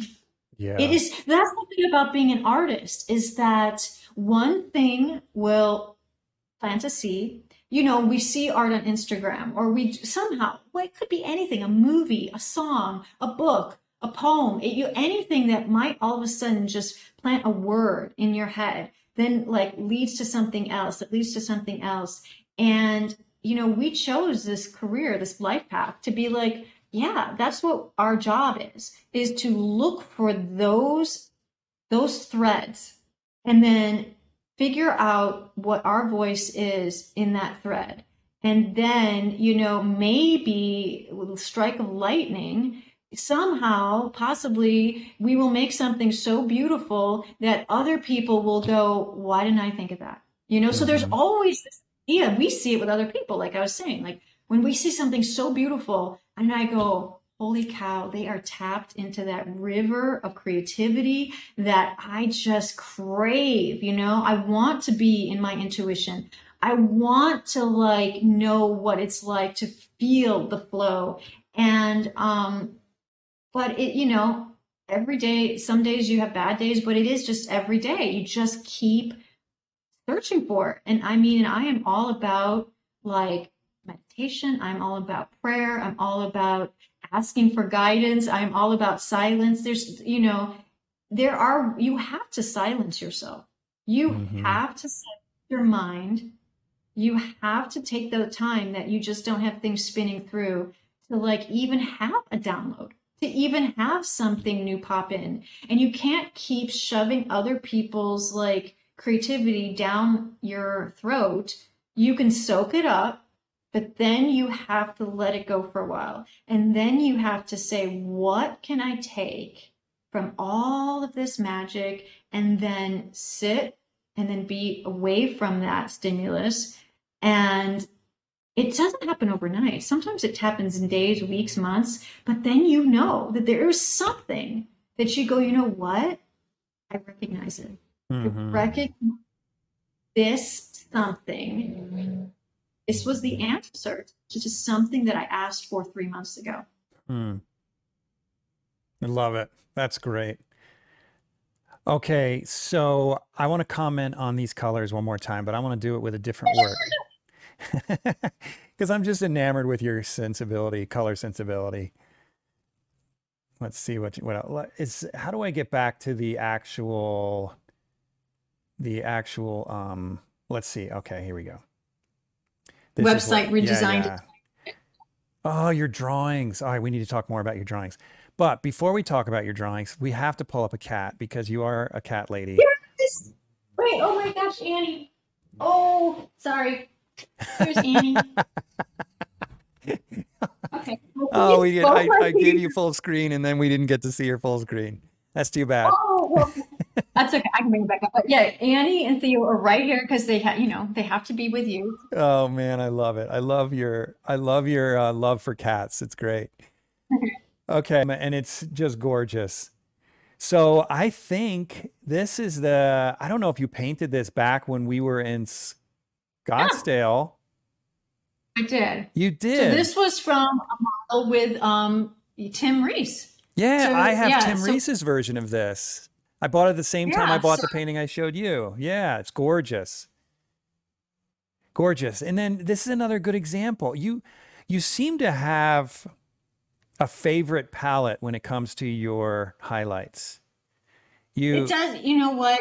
I think it's true. And I notice that through my work too. So it's like, okay, so that's just a good question that I want to just say for a second is that for years, I was noticing that I was my color palettes was like similar. We all have habits. And then when I would look at a whole bunch of my paintings, either in, you know, on the web or in folders or in front of me, I'm like, wow, my paintings are all turning really orange, really red.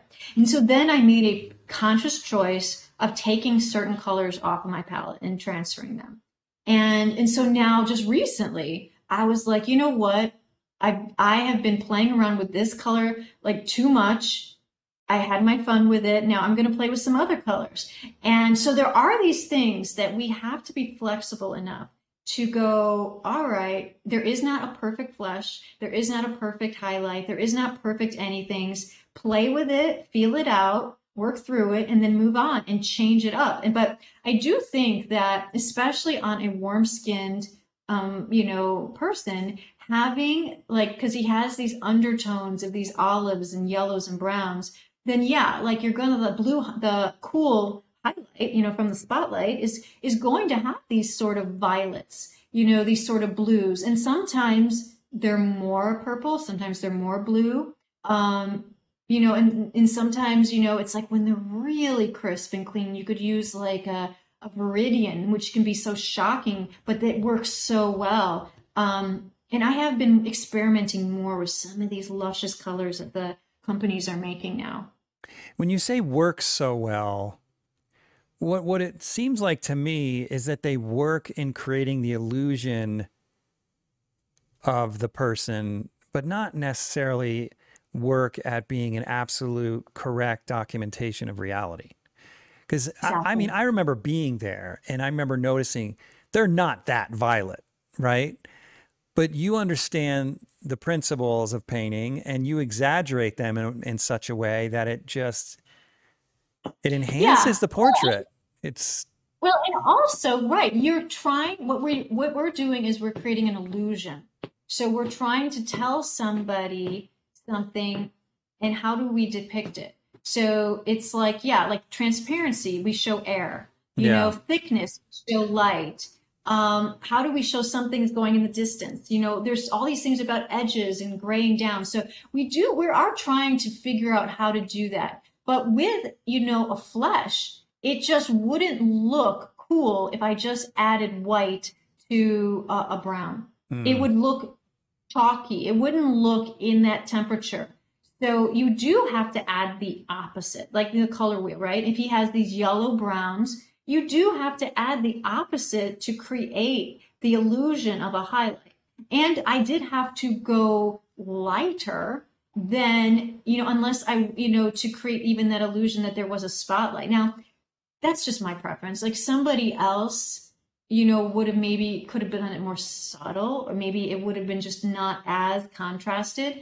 Um, but yeah, I was trying to play with like highlights. And and I learned that from Richard Schmid and I learned that from looking at his highlights. If you study his highlights, especially in still lifes, you will see how he like on an apple will put like a a bl- cool blue or a cool red and then like a, a a warm red right on top of each other with those like and he'll use those brushes that splay, right? Like the kind that get all you know gnarly and like and splay out and have fingers and those and like a a mongoose or a sable or something, and he'll just put it down like a little kitten lick, right? So he'll just like put it down and he'll have like the green underneath and then he'll have the pink going this direction and he uh, leaves them. So he doesn't smooth them out. So, I mean, you do this too. And yeah. so that when someone stands back, it's like sparkles.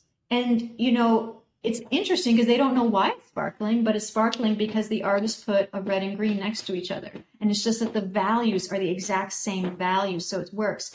And I remember him saying once, like, if you would look on a long stem of a rose, or you would look on a long, like, tree log in one of his landscapes, like if you, some of those um, paintings where he'd have a tree log going down on the beach, right? And you would look at the light value on the top of the tree log and you would just see green and pink and yellow and blue and then a little more green and you would go how does he do that? And it works because it's all the exact same value. Right. But he would say why use the same color why not be more you know wonderfulness? Why not be more brilliant? Why not give the the spectacle of all these beautiful gems? But just as long as they're the same color from far away people can't tell. It's only when you get really close and you go holy cow look at that. Oh my god. Look at all these little drags of like different colors but they're you know they're the same value. Mm-hmm that's awesome i love it that's good advice all right let's see what else you got here well, I w- if I would have known, I would have sent you images. I don't even know the last time I uploaded this. I know. I we, we all neglect our websites, right? It's uh, I'm gonna be. It's pretty bad how we neglect our websites. But uh, yeah. maybe I could go to Instagram too. In fact, let's do that. Let's go to Instagram. Okay, here. Yeah. Oh man. Yeah. Some of these are just the simplicity of this. It's just incredible. I love well, see, how you simplified pretty... that eye socket. Well, this is a small painting. So when I do things in my studio from life and you have like, you know, the models, uh, you know, you have the model from one to three in the afternoon, but you have breaks And so you think really painting time is actually maybe even less than two and a half hours. And so I tend to paint relatively small for those time periods. You know, I'm this I think was only like a 10 by 10. And oh. I always tend to do um limited palettes. So this was I think like a probably some magenta rat, you know, purple with uh transparent oxide brown and I think Viridian. Hmm. And so it's it's like I think no, maybe I don't know, maybe it was no, I wasn't using a blue. Um, it is like, or maybe it was a blue, but I mean, I tend to choose just three. It's just me. I, I have a hard time with too many colors, so um, it's just doing a study. So sometimes if I have like a model one week, I'll go, well, today I'm going to use green and you know brilliant pink and maybe you know a neutral. Oh and then this week maybe i will try this and this and you know and it's all just the same face. It's the same light. It's the same you know idea but like choosing like well, oh what do i want to harmonies do i want? Yeah um, sound like james gurney. Oh okay. Yeah this is are you exactly, familiar with how he works? He, he's yeah, yeah. This yeah. is just the idea, like the half tone is in the light. So those transitions, like on her cheek or even on the side of her nose, just to me are like, nope, not going to go there. Not going to like show too much saturation or too much form. Just, yeah, like, and it, it, you can keep it because I'm surrounding her face with a darker value. So then she can stay high key. Hmm. One of the things I'd love you to comment on, which this displays extremely well is your ability to make just these gorgeous descriptive edges. So, you know, you've got the, in the forehead, it's so hmm. hard and crisp. And technically, one might say, well, that's an edge that turns. So we need to soften it up a little bit. But then it's, but it works and it works so beautifully. And then it's soft here at the bridge and then really crisp and hard here and then soft again. It's just really, really beautifully done. I wonder if you could comment on how your approach to edges, maybe some thoughts on edges. Well, I do think profiles are the perfect way to study edges and my favorite book. So anyone out there who doesn't know John Vanderpoel's drawing the human figure is just like my Bible. I, oh, I learned I about, about that book. Well, you might have, and maybe like once you saw some images, you'd go, "Oh, okay." Okay. So he taught at the um, Art Institute of Chicago, um, the late 1800s, early 1900s, and he taught a lot of famous artists back then and illustrators. And he created this book that is just so beautiful. His drawings are like paintings, and it's more about mass than it is about line. And um, so he just would show these beautiful profiles. So to begin with, and maybe because I also saw Richard and Scott do profiles all the time, I never had that stigma about profiles. In fact, I love them too much. I have to force myself not to do them. And so profiles are this amazing, like this, this, yeah, this dance of line. And so to me though, the forehead, first of all, so there's, it's like, this is a tiny little painting, but within this tiny little painting is a, is a microcosm of like where I want people to look. And I want people to look at just that little area of the eye, you know, just this little area of the forehead, eye, and nose. So mm-hmm. the hair, and everything else is just secondary. So yeah, so so within that small little box of that little thing I want people to look at, there's going to be the hierarchy of edges. So bone. So I'm t- I always tell people, well, look for where bone is. Bone, you can have a harder edge and you know cartilage or where something turns softer you can have a softer edge. Okay so that's just general. Um, but then obviously the light is coming from above and front. So where does the light hit the closest? So those are like okay where's that sharpest edge going to be? So i'm telling the viewer that this is ground zero. You know this is like number one. Light is hitting here light this is bone so let's start off here and then everything else is diminished and is like secondary like you know it's like okay this is less important these are supporting so and then anything that's turning under so like if the light is coming from above anything that's turning away from the light can be soft. So Mm-hmm. right eyebrow Look at and the that. brow. Yeah. Yeah, right here, the- really soft, really Mm. soft on the under the lip, really soft under the chin.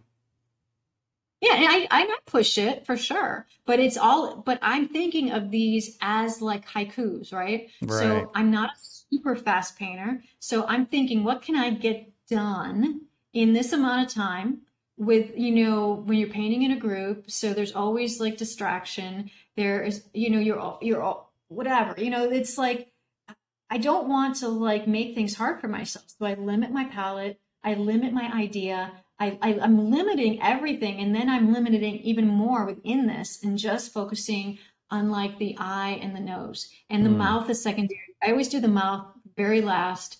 And um, yeah, so I don't even think about like hair or, you know, and all that stuff. And even the design within the eye, I'm like, that's the least important. I would never go in there. I mean, I mean, that's a gift. That eye shape is so beautiful. Says And so everything it needs to say. yeah, and that's why when when you look at the John Vanderpoel book, he taught me that.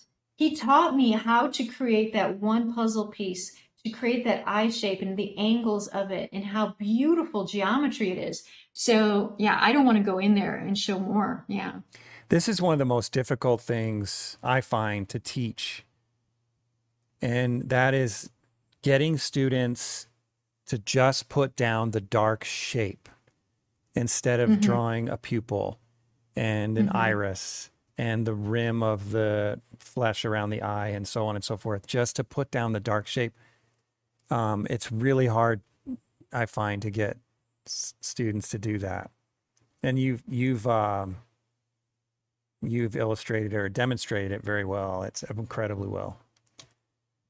Well, and I, I, you know, when I was in school, I would do little copies from John Vanderpoel's book, and I tell people when they're starting out to draw to just think of it as meditations and like like uh, someone doing piano scales. Mhm. Well, when when you're doing anything, when you're watching TV, when anything, take out the book, take a little sketch, and just copy his because he's editing it and showing you these beautiful little shapes, and just try and get the muscle memory understanding how that shape goes into that shape. And you do it Mhm. over and over again. Another thing that i'm i teach is that it's that you don't do it one and done. You know it is like you might do six of these eyes across your paper and you just keep doing it till it's so sunk in that you're like oh right. So the next time i do a profile i can understand that yeah okay yeah it's like i can understand how one shape goes right into another shape. And then i Hmm. also tell people the best way to force yourself not to do details is to give yourself that idea of doing like a demo, meaning like you give yourself like a really good photo or an apple, it could be a still life or anything, and you get it all set. You put a timer for an hour and you say, I'm going to do these little block ins. And obviously, I'm not going to go to a small brush. So, what can I get done? What can I get this done in an hour? And then an hour's done and you can't touch it again. It's like um, it's an electric, you know, it's like a 50 yard dash, you know, there's just an adrenaline of how to simplify. And it's you, it's a muscle. You have to train yourself. I mean, it's not Yeah. gonna, if you're not used to doing it, it's going to be difficult and you're going to Mhm. fight it. But it's like, to, how much are you willing to like keep doing it, you know? Yeah, that sounds like a really helpful exercise. Okay, so I just want to find one of your. Oh, there it is. Found it. These, um, I'm assuming there's a NuPastel. Well, yeah, this was probably done with Conte of Paris pastel pencil, NuPastels. Yeah, I use a lot of like the um, Conte of Paris um, NuPastel, especially back then when I did this one. Yeah, This was done on again. The edges, the edges are just so beautiful. And then Well, thank- artists are such nerds. The edges, the edges. Like, it's like who cares? In the you know, in the grand scheme of things in the world, but it's for me, it's it's eye candy with this beautiful sharp edge right under the chin here. the- How you soften the eyes, and then your subtle turning of forms in the face. This is one of my favorite drawing mediums that you do. I love these drawings. They're just yeah. It really did lend itself. I mean, because like we, I was saying, like everybody has something that they love to do, and and um, I love the tactileness of chalk and pastel. I love the feeling of rubbing. So there was a time years ago when, like all of us, we go through things, and I was going through some illness, and and and so I just wasn't able to paint really. And so when you're sick a lot or you're not feeling well, you know, I would just say, but I just want to do something. I just want to do something. I don't want to just sit around anymore. So, you know, I'd be sitting on my couch and I would be watching TV and I'd be like, well, at least I could draw. So I could have some paper on my lap and, you know, and I would just take a, you know, like a sepia chalk because I always loved old photos. So I loved that idea of those like old, old photos that kind of things were disappearing and, and they looked, you know, like falling, you know, kind of edges were kind of falling away. And so I just would start on this doing it and I would rub because I just loved it. I don't know, there was something about it. Not every, it doesn't come natural to people, right? So I'm like, I'm rubbing, rubbing, rubbing. And then I would try different papers. And when I found this paper, which is a printmaking paper, Rives BFK printmaking paper, it's a thick, soft paper that when the more you rubbed it, the better it got. Whereas really? some papers some papers are, you know, papers feel differently. There's coarse papers, hot pa- hot press. There's some papers that are very just flat, and you rub it and it doesn't do much, and maybe it smooths it out. But this paper, the more you rubbed, it rubbed into it. So because mm. it was mm. like a paper, so it was kind of you were rubbing it into the layer, which then helps with this sort of ghosting effect, meaning parts of it, you know, you see on the edge and near the left cheek where her shoulder is just disappearing. Well, you only get that because the paper is part, you know, as you keep rubbing it, rubbing it, rubbing it, it's like, it's like going into the paper. And, hmm. you know, and then, so, the, so materials do lend itself to kind of leading you in a certain way. Now, Scott doesn't want to draw this way. You know, he would never draw this way. If you gave him this paper, his drawings would look completely different. So there, if anybody gets anything from this, it is the fact of it's wonderful to be uniquely yourself and everyone will find whatever it is that will be like, it will just click, right? You'll just right. find something and, um, yeah. Yeah. Doesn't that paper, I feel like I've tried that paper before isn't it doesn't it kind of have um like get kind of pills building up if you rub it too much? Sure. It does? Yeah. okay okay so it is the same paper. Yeah. Well and, and and there's different weights. So in in most papers like you could get like the thinner weight like the 180 and then i think it goes up to 280 and so i would always get like the whenever i work on paper i always get the heaviest yeah. because i can I tend to be a little bit, dist- you know, manipulated. So, um, but and there's even on that paper, there is a front and back. So I tended to work on what you might consider the back, which is the side with the um, imprint, with that embossing. Okay. And everybody's different, you know, like I just looked at somebody's drawing who worked on that really pebbly, bumpy pastel paper. And you know, and I would always shy away from that. Like the sandpaper type stuff? you know, like there's, you know, there's pastel paper that has sort of a texture on one side and it's very smooth on the other. Yeah. And then when you do drawing, it you shows bumps, right? Right. But um, I would always have chosen the other side. Well, they chose the bumpy side, and it just is so. It's okay, you yeah. know. Yeah. It's just a different look. Yeah. Yeah, because that that whole pilly quality where the paper would sort of peel off a little bit drove me nuts. That's why I'm asking. The, How would you? We're all different. It, well, I don't remember. You, I don't. Probably with a stump. Probably with a paper stump. Are you using your fingers? Well, I would use. I would first use my finger, but I would majority, and I would even use a brush too. But a majority, I would use a Viva paper towel. Oh, maybe that's Viva the difference. Towel is like my favorite tool of all time because once you can make it into a little ghost and you can use it or you can kind of rub it, but then once you actually get material on the Viva, I start using that as a drawing tool. And that then creates a wide kind of soft kind of effect. but I would use those stumps, but I would tend to use the stumps that aren't the turning ones, like the tortillons, the just the ones that are just paper. Yeah. And I would use those probably in those little areas of like the eyes or something. But I, yeah, I mean, but I they think might just be finger. too aggressive for the big areas. That's probably why I was having that problem. Yeah. Well, you're working magic on that paper. Congrats. it's so beautiful.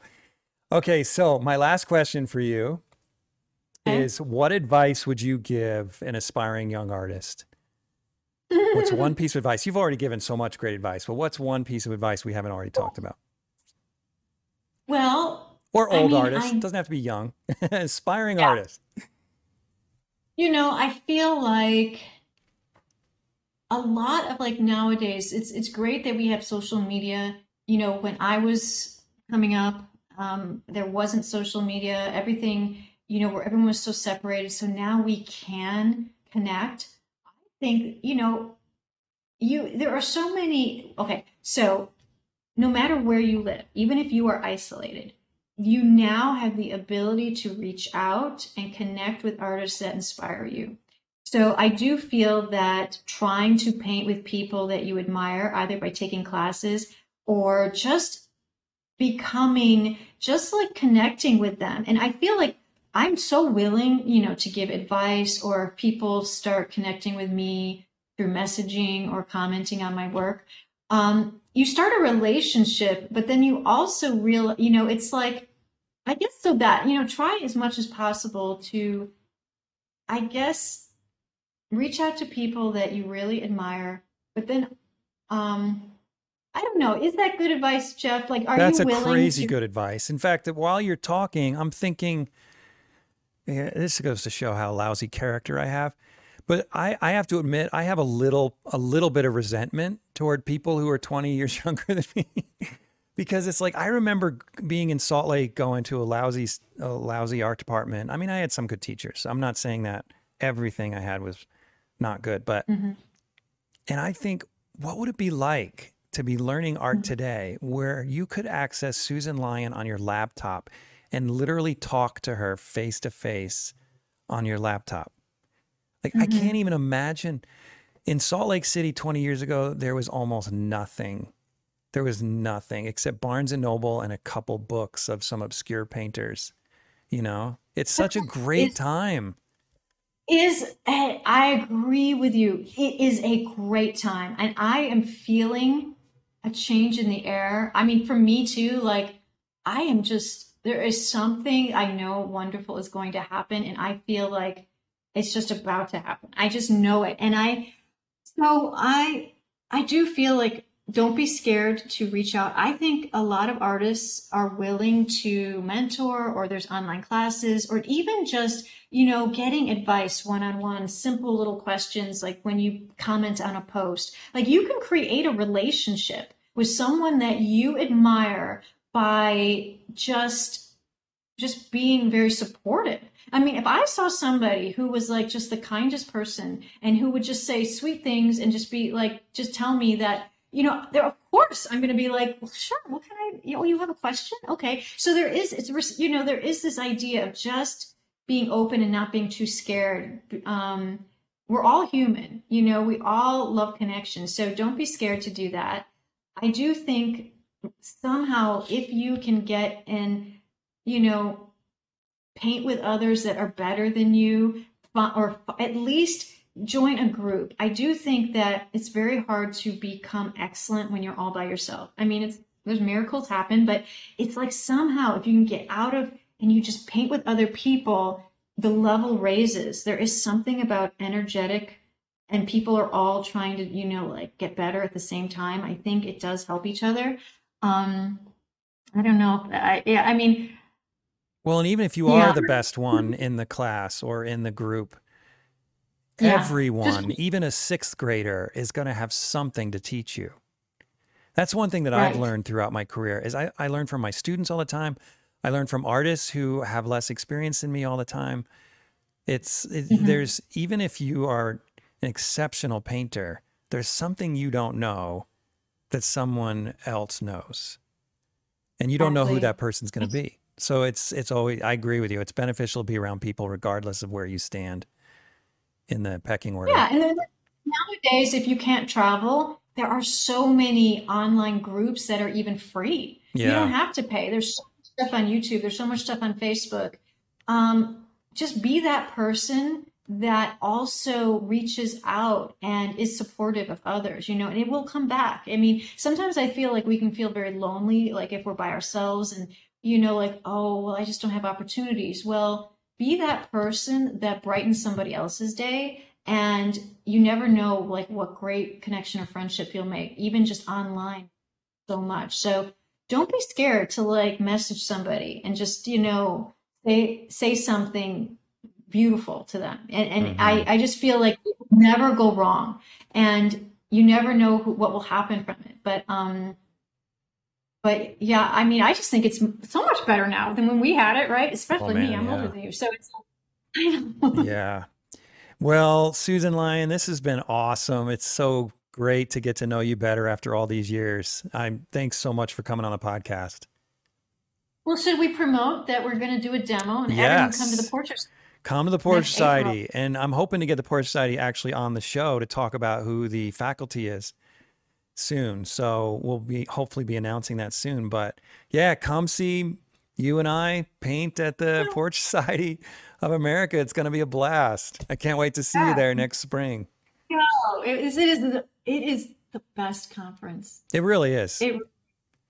Although it- I haven't been to that many others, I'm sort of like I have this uh I just have this weird loyalty toward the Portrait Society of America. Like that's my conference. And I Well, think and I've been to a lot of them, so let me tell you. And it is just joyful. And I think you people go there by themselves and they leave making great friends Mhm. because other people go there by themselves and it's I don't know, like I'm getting goosebumps even a little bit because I remember when Scott and I were first asked, and I don't even know what year it was, but it was kind of before they started to get really big. And they had asked Scott and me to come do like a lecture and Scott to do a demo. And in all honesty, we never even really heard of the Portrait Society before. It was mainly just for portrait commission people. Mhm. It was not like this huge thing that it was. So it was a small subgroup that we knew nothing about. And so in our mind, we're like, oh, okay, so we got to drive there, spend all day driving there, and we got to do this. And, you know, and it was like we were really weighing it like, is this even okay? I mean, like, is it worth it?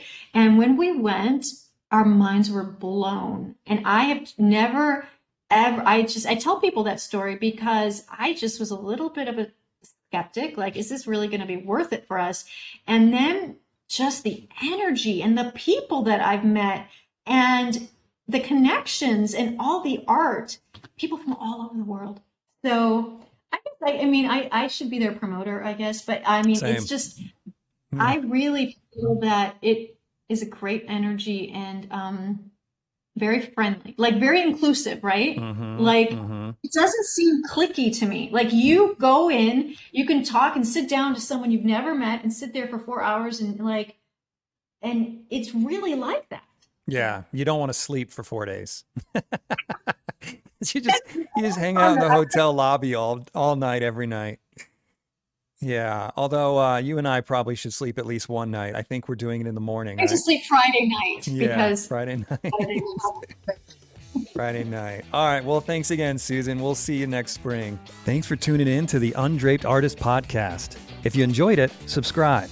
And if you could, leave a comment or review. That really helps the channel. Please share the show with your friends, and if you're feeling generous, consider a monthly donation at theundrapedartist.com. Thanks again for watching. We'll see you next week.